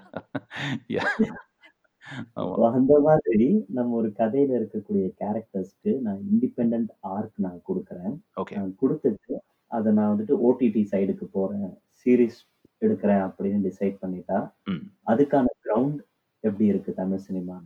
Is it open? ஓகே, அதுக்கான உதாரணங்கள் நம்ம கண்ணு முன்னாடி பார்க்குறோம். சி, ஓடிடி பிளாட்ஃபார்ம்ஸோட ப்ராசஸே டோட்டலாக வேறு.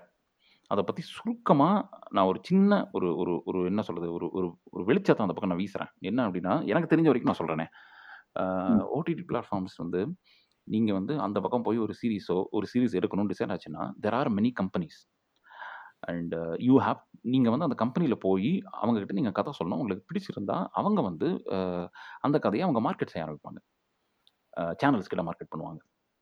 அதுக்கு ஒரு ப்ராசஸ் இருக்குது. அதுக்கு ஒரு பைபிள் அப்படின்னு ஒரு ஒரு ஒரு ப்ரெசன்டேஷன் இருக்குது, ஒரு பல பக்கங்கள் உடைய ஒரு ப்ரெசன்டேஷன். அதில் வந்து உங்கள் கதை எதை பற்றினது, அதுக்கான ரெஃபரன்ஸ் என்ன, இந்த மாதிரி இருக்குமா, அந்த மாதிரி இருக்குமா, உங்கள் ஹீரோ யார், ஆர்யாவா, ஒரு எக்ஸாம்பிளுக்கு சொல்கிறேன், ஆர்யாவா ஜெயம் ரவியா இல்லை ரஜினியா கமலா, இந்த மாதிரி ஒரு ஒரு ரெஃபரன்ஸு, ஹீரோயின் யார், அந்த கேரக்டர்ஸ் யார், கதை எதை பற்றி, இதுக்கு முன்னாடி அந்த மாதிரி வந்த படங்கள் பற்றின ரெஃபரன்ஸ் இருக்கா. ஸோ இந்த மாதிரி ஒரு ஒரு முக்கியமான சில விஷயங்களை கொடுத்து நம்ம வந்து மார்க்கெட் பண்ணி அது வந்து ப்ரொடக்ஷன் கம்பெனி ஒத்துக்கிடுச்சுன்னா நமக்கு ஒரு பட்ஜெட் அலோகேட் பண்ணி அந்த பட்ஜெட்டுக்குள்ளே நம்ம வந்து ஒரு வெப் சீரிஸ் எடுத்து கொடுத்து அது வந்து டெலிகாஸ்ட் ஆகுது. இதுதான் ப்ராசஸ். நான் என்ன சொல்லுவேன் அப்படின்னா, ஃபர்ஸ்ட் டைமர் அப்படிங்கிற ஒரு ஆள் இப்போ சினிமா எடுக்கிறதுக்கு பதில் நான் வந்து ஒரு ஓடிடி பிளாட்ஃபார்ம் போகிறேன் அப்படின்னு நீங்கள் அங்கே போனீங்கன்னா உங்களுக்கு கதவுகள் திறந்து தான் இருக்குது, அது பிரச்சனை கிடையாது. ஆனால் உங்களுக்கு சினிமா மாதிரி தான், அதுவும் உங்களுக்கு பட்ஜெட் வந்து நீங்கள் யாருன்னே தெரியாத ஒரு அசாமிக்கு இவ்வளோ ஒரு மிகப்பெரிய அமௌண்ட்டை யார் கொடுப்பாங்க இல்லையா? அது வந்து அவங்க லிமிட்டடாக தான் இருக்கும் பட்ஜெட். அந்த பட்ஜெட்டுக்குள்ளே நீங்கள் எடுக்கணும். அப்படி தான் பல சீரியல்கள் வருது. அதுவே அனுராக் கஷ்யப்புக்கு வந்து மிகப்பெரிய பட்ஜெட் கிடைக்குது. ஏன்னா அவர் அனுராக் கஷ்யப், அதனால அவருக்கு வந்து அவர் ஏற்கனவே ஹீஸ் ப்ரூவன், அவர் அவர் அவரை தெரியாத ஆளே கிடையாது. அதனால அவருக்கு நல்ல பட்ஜெட் கிடைக்குது. அதுதான் இது. இப்போ ஒரு சினிமாவுக்கான அதாவது பேக்ரவுண்ட் ப்ராசஸ் வேறையாக இருக்கலாம், ஆனால் நீங்கள் படம் எடுக்கிறதுக்கும் வெப் சீரிஸ் எடுக்கிறதுக்கும் சில கிரவுண்டு விஷயங்கள் இருக்கும்ல, அது சேம் தான். அதனால இன்ட்ரெஸ்டிங்கான கதை இருந்தால் தாராளமாக நீங்கள் வெப் சீரிஸ் பக்கம் போகலாம். ஆனால் எனக்கு தெரிஞ்சு என்னோட அப்சர்வேஷன் படி அந்த பக்கம் கொஞ்சம் டிராஃபிக் ஜாமாக தான் இருக்குது. அதனால வந்து நிறைய பேர் அங்கே போயிருக்காங்க, நிறைய கதைகள் ப்ராசஸிங்கில் இருக்குது. இதுவே ஒரு ஒரு வருஷம் முன்னாடி போயிருந்தா டக்குனி நேரம் நம்ம ஒரு சீரிஸ் எடுத்து முடிச்சிருக்கலாம். இப்போ கொஞ்சம் வெயிட்டிங் பீரியட் இருக்கும், பட் நல்ல கதை எங்கே போனாலும் ஜெயிக்கும். டாரண்டினோ சொல்ல மாதிரி தான், ஒரு டைனமைட்டை தூக்கி வீசினா அது வெடிக்காமல் இருக்குமா என்ன? அதுதான் நல்ல கதை. அந்த நல்ல கதை எங்கே போனாலும் வெடிக்கும். ஸோ நீங்கள் நல்ல கதை ஒன்று டெவலப் பண்ணி வச்சுருந்தீங்கன்னா எந்த பக்கம் போனாலும் உங்களுக்கு சக்ஸஸ் உறுதி. வண்டர்ஃபுல் ராஜேஷ். இது வந்துட்டு ஒரு ஒரு கைடு மாதிரி இருக்கும் அப்படின்னு நான் நம்புறேன் இந்த கான்வர்சேஷன். ஏன்னா அது எனக்கு தெரியல, ஏன்னா வந்து என்னோட கருத்துக்களை சொல்கிறேன். அது இதை கேட்டு பல பேர் டென்ஷன் ஆகி என்னை திட்டக்கூட வாய்ப்பு இருக்குது. அதுவும் ஜனநாயக முறைப்படி அதையும் நான் ஒத்துக்க தான் செய்யணும். நான் வந்து ஒரு பெரிய இவன்லாம் கிடையாதுல்ல, ஒரு ஒரு பெரிய ஆளோ இதுவோ கிடையாது. என்னோட கருத்துக்களை நான் வெளிப்படையாக சொல்கிறேன், அவ்வளோதான். அது ஹெல்ப் ஆச்சுன்னா எனக்கு ரொம்ப சந்தோஷம். ஒருவேளை உங்களுக்கு இது இந்த கேட்குறவங்களுக்கு ஏதாவது கோவம் வந்துச்சுன்னா, ஏன் கோவம் வந்துச்சுன்னா என்கிட்ட சொல்லிவிடுங்க. அதுதான் மெயின். சும்மா அப்யூஸ் பண்ணுறதை விட இதனால அப்யூஸ் பண்ணேன்னு சொன்னால் எனக்கு ரொம்ப திருப்தியாக சந்தோஷமாக இருக்கும். That is the reason. Starting from அந்த நம்ம பிளாக் ஜேர்னிலேருந்து அது ஏன் இப்போ ஒர்க் அவுட் ஆகாது, ப்ளஸ் ஒரு ஸ்க்ரீன் பிளே ஒர்க் அவுட் ஆகாதுன்னு சொல்லலை, கண்டிப்பாக ஒர்க் அவுட் ஆகும். இப்போ வந்து ஆனால் நீங்கள் வந்து ஒரு ஒரு ஒரு மாஸ்டர் ஸ்டூடெண்ட் மாதிரி எழுத வேணாம்னு நான் சொல்கிறேன். நீங்கள் வந்து பிளாக்ல எழுத ட்விட்டரில் போட்டுடலாம், சி திஸ் ஃபிலிம் அப்படின்னு போட்டாலே போதுமே. ஆனால் இப்போ வந்து நம்ம என்ன பண்ணணும், நமக்கு தெரியாத இப்போ படங்களை பற்றி தெரியாத படங்களை பற்றி எழுதலாம், தெரியாத இயக்குநர்களை பற்றி எழுதலாம். இந்த மாதிரி விஷயங்களை இப்போ கூட பிளாகில் வேல்யூ இருக்குது, நீங்கள் எழுதலாம். ஆனால் நான் என்ன சொல்லுவேன், தயவு செஞ்சு வீடியோ போடுறத கொஞ்சம் கம்மி பண்ணிக்கிட்டு எழுத ஆரம்பிக்கலாம். எனக்கு ரொம்ப ஆற்றாமையாக இருக்குது, எனக்கு வீடியோ பார்க்குறதுக்கு அது ஸ்பூன் ஃபீட் மாதிரி இருக்குது வீடியோஸு. எனக்கு வந்து படிக்கணும், ஏன்னா அட்லீஸ்ட் பிளாகை படித்தாலாவது எழுத படிக்க ஒரு ஒரு ஃப்ளூயன்சி ஜாஸ்தியாகும்ல. அந்த ஒரு பேராசை தான், வேற ஒன்றும் இல்லை. இன்னொன்று, அந்த எழுதும்போது ஐடியாஸ் எக்ஸ்பேண்ட் ஆகிறத நான் எக்ஸ்பீரியன்ஸ் பண்ணியிருக்கேன். அதாவது ஒரு விஷயத்த வீடியோவா பண்ணணும்னா நமக்கு ஒரு கன்ஸ்ட்ரெயின்ட் இருக்கும், லைக் 5 minutesஓ இல்லை 8 minutesஓ. Exact. And what you present is what the audience see. அந்த இடத்துல இமேஜினேஷன் முடிஞ்சிருது. Absolutely, absolutely, that is very important. கண்டிப்பா கண்டிப்பா. ஸோ நீங்க திரும்பவும் நிறைய எழுதணும். எனக்கு ராஜேஷ் பண்றேங்க, நான் கண்டிப்பா செய்வேன். நான் இப்போ சோம்பேறித்தனத்துல தான் சாக்கு சொல்லிட்டு இருக்கேன் சினிமாவில். அது இதுன்னு எனக்கு வேலை 1008 வேலை இருந்தாலும் எழுதுறதுக்கு நான் உட்காந்தேன். என் சாஃப்ட்வேர்ல காலையிலேருந்து நைட்டு வரைக்கும் வேலை பண்ணும்போதே எழுதலையா என்ன, அது ஒரு சாக்கு தாங்க. நான் எழுதிடுவேன், கண்டிப்பா எழுதுவேன். Thank you so much Rajesh for coming to the show. கடைசியாக ரொம்ப சுருக்கமாக நான் சொல்ல விரும்புறது, சி எல்லா வேலைக்கும் இப்போ நம்மளை அந்த வேலை வந்து நம்மளை செலக்ட் பண்ணிக்கும் அப்படின்னு அங்கே நான் நம்புகிறேன். அது வந்து அதுக்கு பின்னாடி நீ இதை ப்ரூவ் பண்ணிக்காமின்னா என்னால் தியாமெல்லாம் போட்டு ப்ரூவ் பண்ண முடியாது. பர்சனல் எக்ஸ்பீரியன்ஸ் படி நம்ம எதுவாக ஆக போகிறோமோ அது நம்மளை கால் பண்ணிட்டு தான் இருக்கும். ஏதோ ஒரு டைமில் அந்த காலிங் நம்ம காதில் விழும். இதை வந்து எனக்கு எப்படி தெரியும்னா, ஸ்பீல்பர்க் வந்து இதை சொல்லியிருக்காரு, அதை நான் மறக்கவே மாட்டேன். ஒரு மிகப்பெரிய ஒரு ஃபங்க்ஷன் ஈவெண்ட்டில் வந்து ஒரு அழகாக ஒரு வார்த்தை சொன்னார் அவர். என்ன அப்படின்னா, நீ எதுவாக மாற விரும்புகிறியோ அது முதல்லேருந்தே உன்னை கூப்பிட்டுட்டு தான் இருக்குது. ஆனால் நீ உலகத்தில் இருக்கிற மற்ற சவுண்டெலாம் அதை சேர்த்து அமைக்கிறதுனால அது அமைதியாக லேசாக சொல்கிறது உன் காதில் விடலை அப்படின்னு அவர் சொல்லுவார். அது சூப்பராக இருக்கும் அவர் சொன்னது, அதனால் மறக்கவே முடியாது. அது என்ன சொல்லணும்னா, உன் பின்னங்காதில் வந்து குறுகுறுப்பாக சின்னதாக சொல்லுவான் அவள், அதை அப்படியே சொல்லி காமிப்பார். இட் விஸ்பர்ஸ் அப்படிம்பாரு அது. ஸோ அந்த காலிங் வந்து எப்படியா இருந்தாலும் ஏதோ ஒரு விஷயத்தில், உங்களுக்கு பிடிச்ச ஒரு விஷயத்தில் அந்த விஷயமே உங்களை இழுத்துக்கும், இழுத்துக்கு முயற்சி பண்ணிகிட்டே இருக்கும். அந்த இழுப்புக்கு நம்ம இடம் கொடுக்குறோமா இல்லை கூடாதாங்கிறது நம்ம கையில் தான் இருக்குது. எல்லாம் நம்ம சிச்சுவேஷன், நம்மளோட ஃபைனான்ஷியல் ஸ்டெபிலிட்டி எல்லாமே பொறுத்து தான் இருக்குது. பட் எல்லா மனுஷனும், உலகத்தில் இருக்கிற ஆண் பெண் திருநங்கை யாராக இருந்தாலும், எந்த மனுஷனாக இருந்தாலும், அந்த மனுஷனுக்கு ஒரு ஒரு வித்தியாசம், ஒரு ஸ்பெஷல் எபிலிட்டி இருந்தே தீருதுங்கிறது நான் பார்த்த வரைக்கும் எனக்கு தெரியுது. அது எதுவாகவும் இருக்கலாம். ஒரு ஆள் வந்து மிகப்பெரிய கேமராக இருக்கலாம், இல்லை ஊர் சுற்றுறதுலையே கரகண்ட ஒரு ஆசாமியாக இருக்கலாம். ஊர் சுற்றுறதுல கரகண்ட ஆசாமிக்கு ட்ராவலிங்கில் வந்து ஈஸியாக ஜாப் கிடைக்கும். ஸோ ஊரை சுற்றியே சம்பாதிச்சிடலாம். ஸோ இப்படி நமக்கு எது நல்லா வருதோ, இல்லை எது நல்லா வருதுன்னு நம்ம நினைக்கிறோமோ அந்த பக்கம் பைசா சம்பாதிக்க முடியுமா அப்படிங்கிறத நம்ம கொஞ்சம் யோசிச்சா, நமக்கு ரொம்ப பிடிச்ச வேலையை செஞ்சுக்கிட்டு சம்பளம் வேறு கொடுத்தானுங்கன்னா கருமதிங்க, நமக்கு கூலிய தேவையில்லையே. நம்ம வந்து இப்போ நான் சினிமாவில் இருக்கிறது எனக்கு எப்படி இருக்குன்னா, இந்த 24 மணி நேரமும் நான் ஜாலியாக இருக்கிற மாதிரியே எனக்கு ஒரு ஃபீல் இருக்குது. ஏன்னா வேலை செய்கிற மாதிரியே எனக்கு தோணலை. இப்போ நான் சாஃப்ட்வேர் இருந்தப்போ கூட எனக்கு ஐயோ அப்படின்னு தோணும் சில சமயம். ஆனால் சினிமாவுக்கு வந்தப்பறம் எனக்கு வேலை செய்ய மாதிரியே தோணலை. ஆனால் செய்கிறேன், மண்டையை உடச்சிக்கிட்டு வேலை செய்கிறேன், இருந்தாலும் அது வேலை மாதிரி தெரில. நாள் ஃபுல்லாக முழிச்சிக்கிட்டு நைட்டு ஃபுல்லாக முழிச்சிட்டு உட்காந்தாலுமே எனக்கு களைப்பே வரல. எனக்கு ரொம்ப பிடிச்சிருக்கு. நான் அந்த பிடிச்ச விஷயத்தில் ஒரு ஆள் நமக்கு பைசா கொடுத்தாருன்னா நமக்கு எவ்வளோ சந்தோஷமாக இருக்கும்.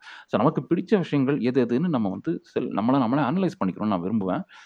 அது எல்லாருமே செஞ்சாங்கன்னா சூப்பராக இருக்கும். எனக்கு ரொம்ப மீன்ஸ் எல்லாருக்குமே அது வரும். செல்ஃப் அனாலிசிஸ் எல்லாருக்குமே வரும். நமக்கு எது நல்லா வரும், நமக்கு எது நல்லா வராது. நல்லா வர்ற விஷயத்தில் நம்மளால் சம்பாதிக்க முடியுமா, இல்லை நல்லா வராத விஷயத்தில் அதை இம்ப்ரூவைஸ் பண்ணிக்கிட்டு அது நல்லா வர விஷயமா மாற்றி நமக்கு ஒரு இன்ட்ரெஸ்ட்டை வர வச்சு அதில் சம்பாதிக்க முடியுமான்னு நம்ம கொஞ்சம் செக் பண்ணி பார்த்துக்கணும். ஸோ எது எல்லாருக்கும் வருமோ அதுக்குள்ளே எல்லாருமே போய் நினச்ச விஷயங்களை சக்ஸஸ் ஆகி எல்லாருமே நிம்மதியாக, எல்லாருக்கும் பீஸ்ஃபுல்லாக ஒரு லைஃப் கண்டக்ட் பண்ணி, சுற்றி இருக்கிறவங்களுக்கு ஒரு பாரமாக இல்லாமல் நம்மளால் முடிஞ்ச அளவு எல்லாரையும் தூக்கி விட்டுட்டு ஒரு நல்ல ஒரு ஹார்மனி இருக்கிற ஒரு கம்யூனிட்டியாக எல்லாரும் இருக்கணும்னு ஆசைப்பட்றேன். That is what I wanted to tell at the end. Thank you so much for your time, Rajesh. And listeners, உங்களுக்கும் பெரிய நன்றி. முதல் எபிசோட் நிலவழகன் சுப்பையாவோட செஞ்சது வந்துட்டு ஒரு பெரிய சக்ஸஸ். நிறைய பேருக்கு அது பிடிச்சிருந்தது. நிறைய பேர் பர்சனலாக ரீச் அவுட் பண்ணி இந்த பாட்காஸ்ட் சீரீஸ் கண்டினியூ பண்ண சொன்னாங்க. அது மிகப்பெரிய கான்ஃபிடென்ஸ் கொடுத்துச்சு. இதே மாதிரி இப்போது உங்களோட டைம் இன்வெஸ்ட் பண்ணி 80 minutes நீங்கள் இந்த பாட்காஸ்ட் கேட்டிருந்தீங்கன்னா உங்களுக்கு இதில் பிடிச்ச விஷயங்கள், பிடிக்காத விஷயங்கள், இதோட இம்ப்ரூவ்மெண்ட்ஸ், இது எல்லாத்தையும் என்னோடய ஃபேஸ்புக் கமெண்ட்ஸ், மெசஞ்சர், இல்லைனாக்கா எனக்கு இமெயில், நான் இமெயில் ப்ரிஸ்க்ரைப் பண்ணுறேன், எனக்கு சொல்லுங்கள். And it will be really helpful.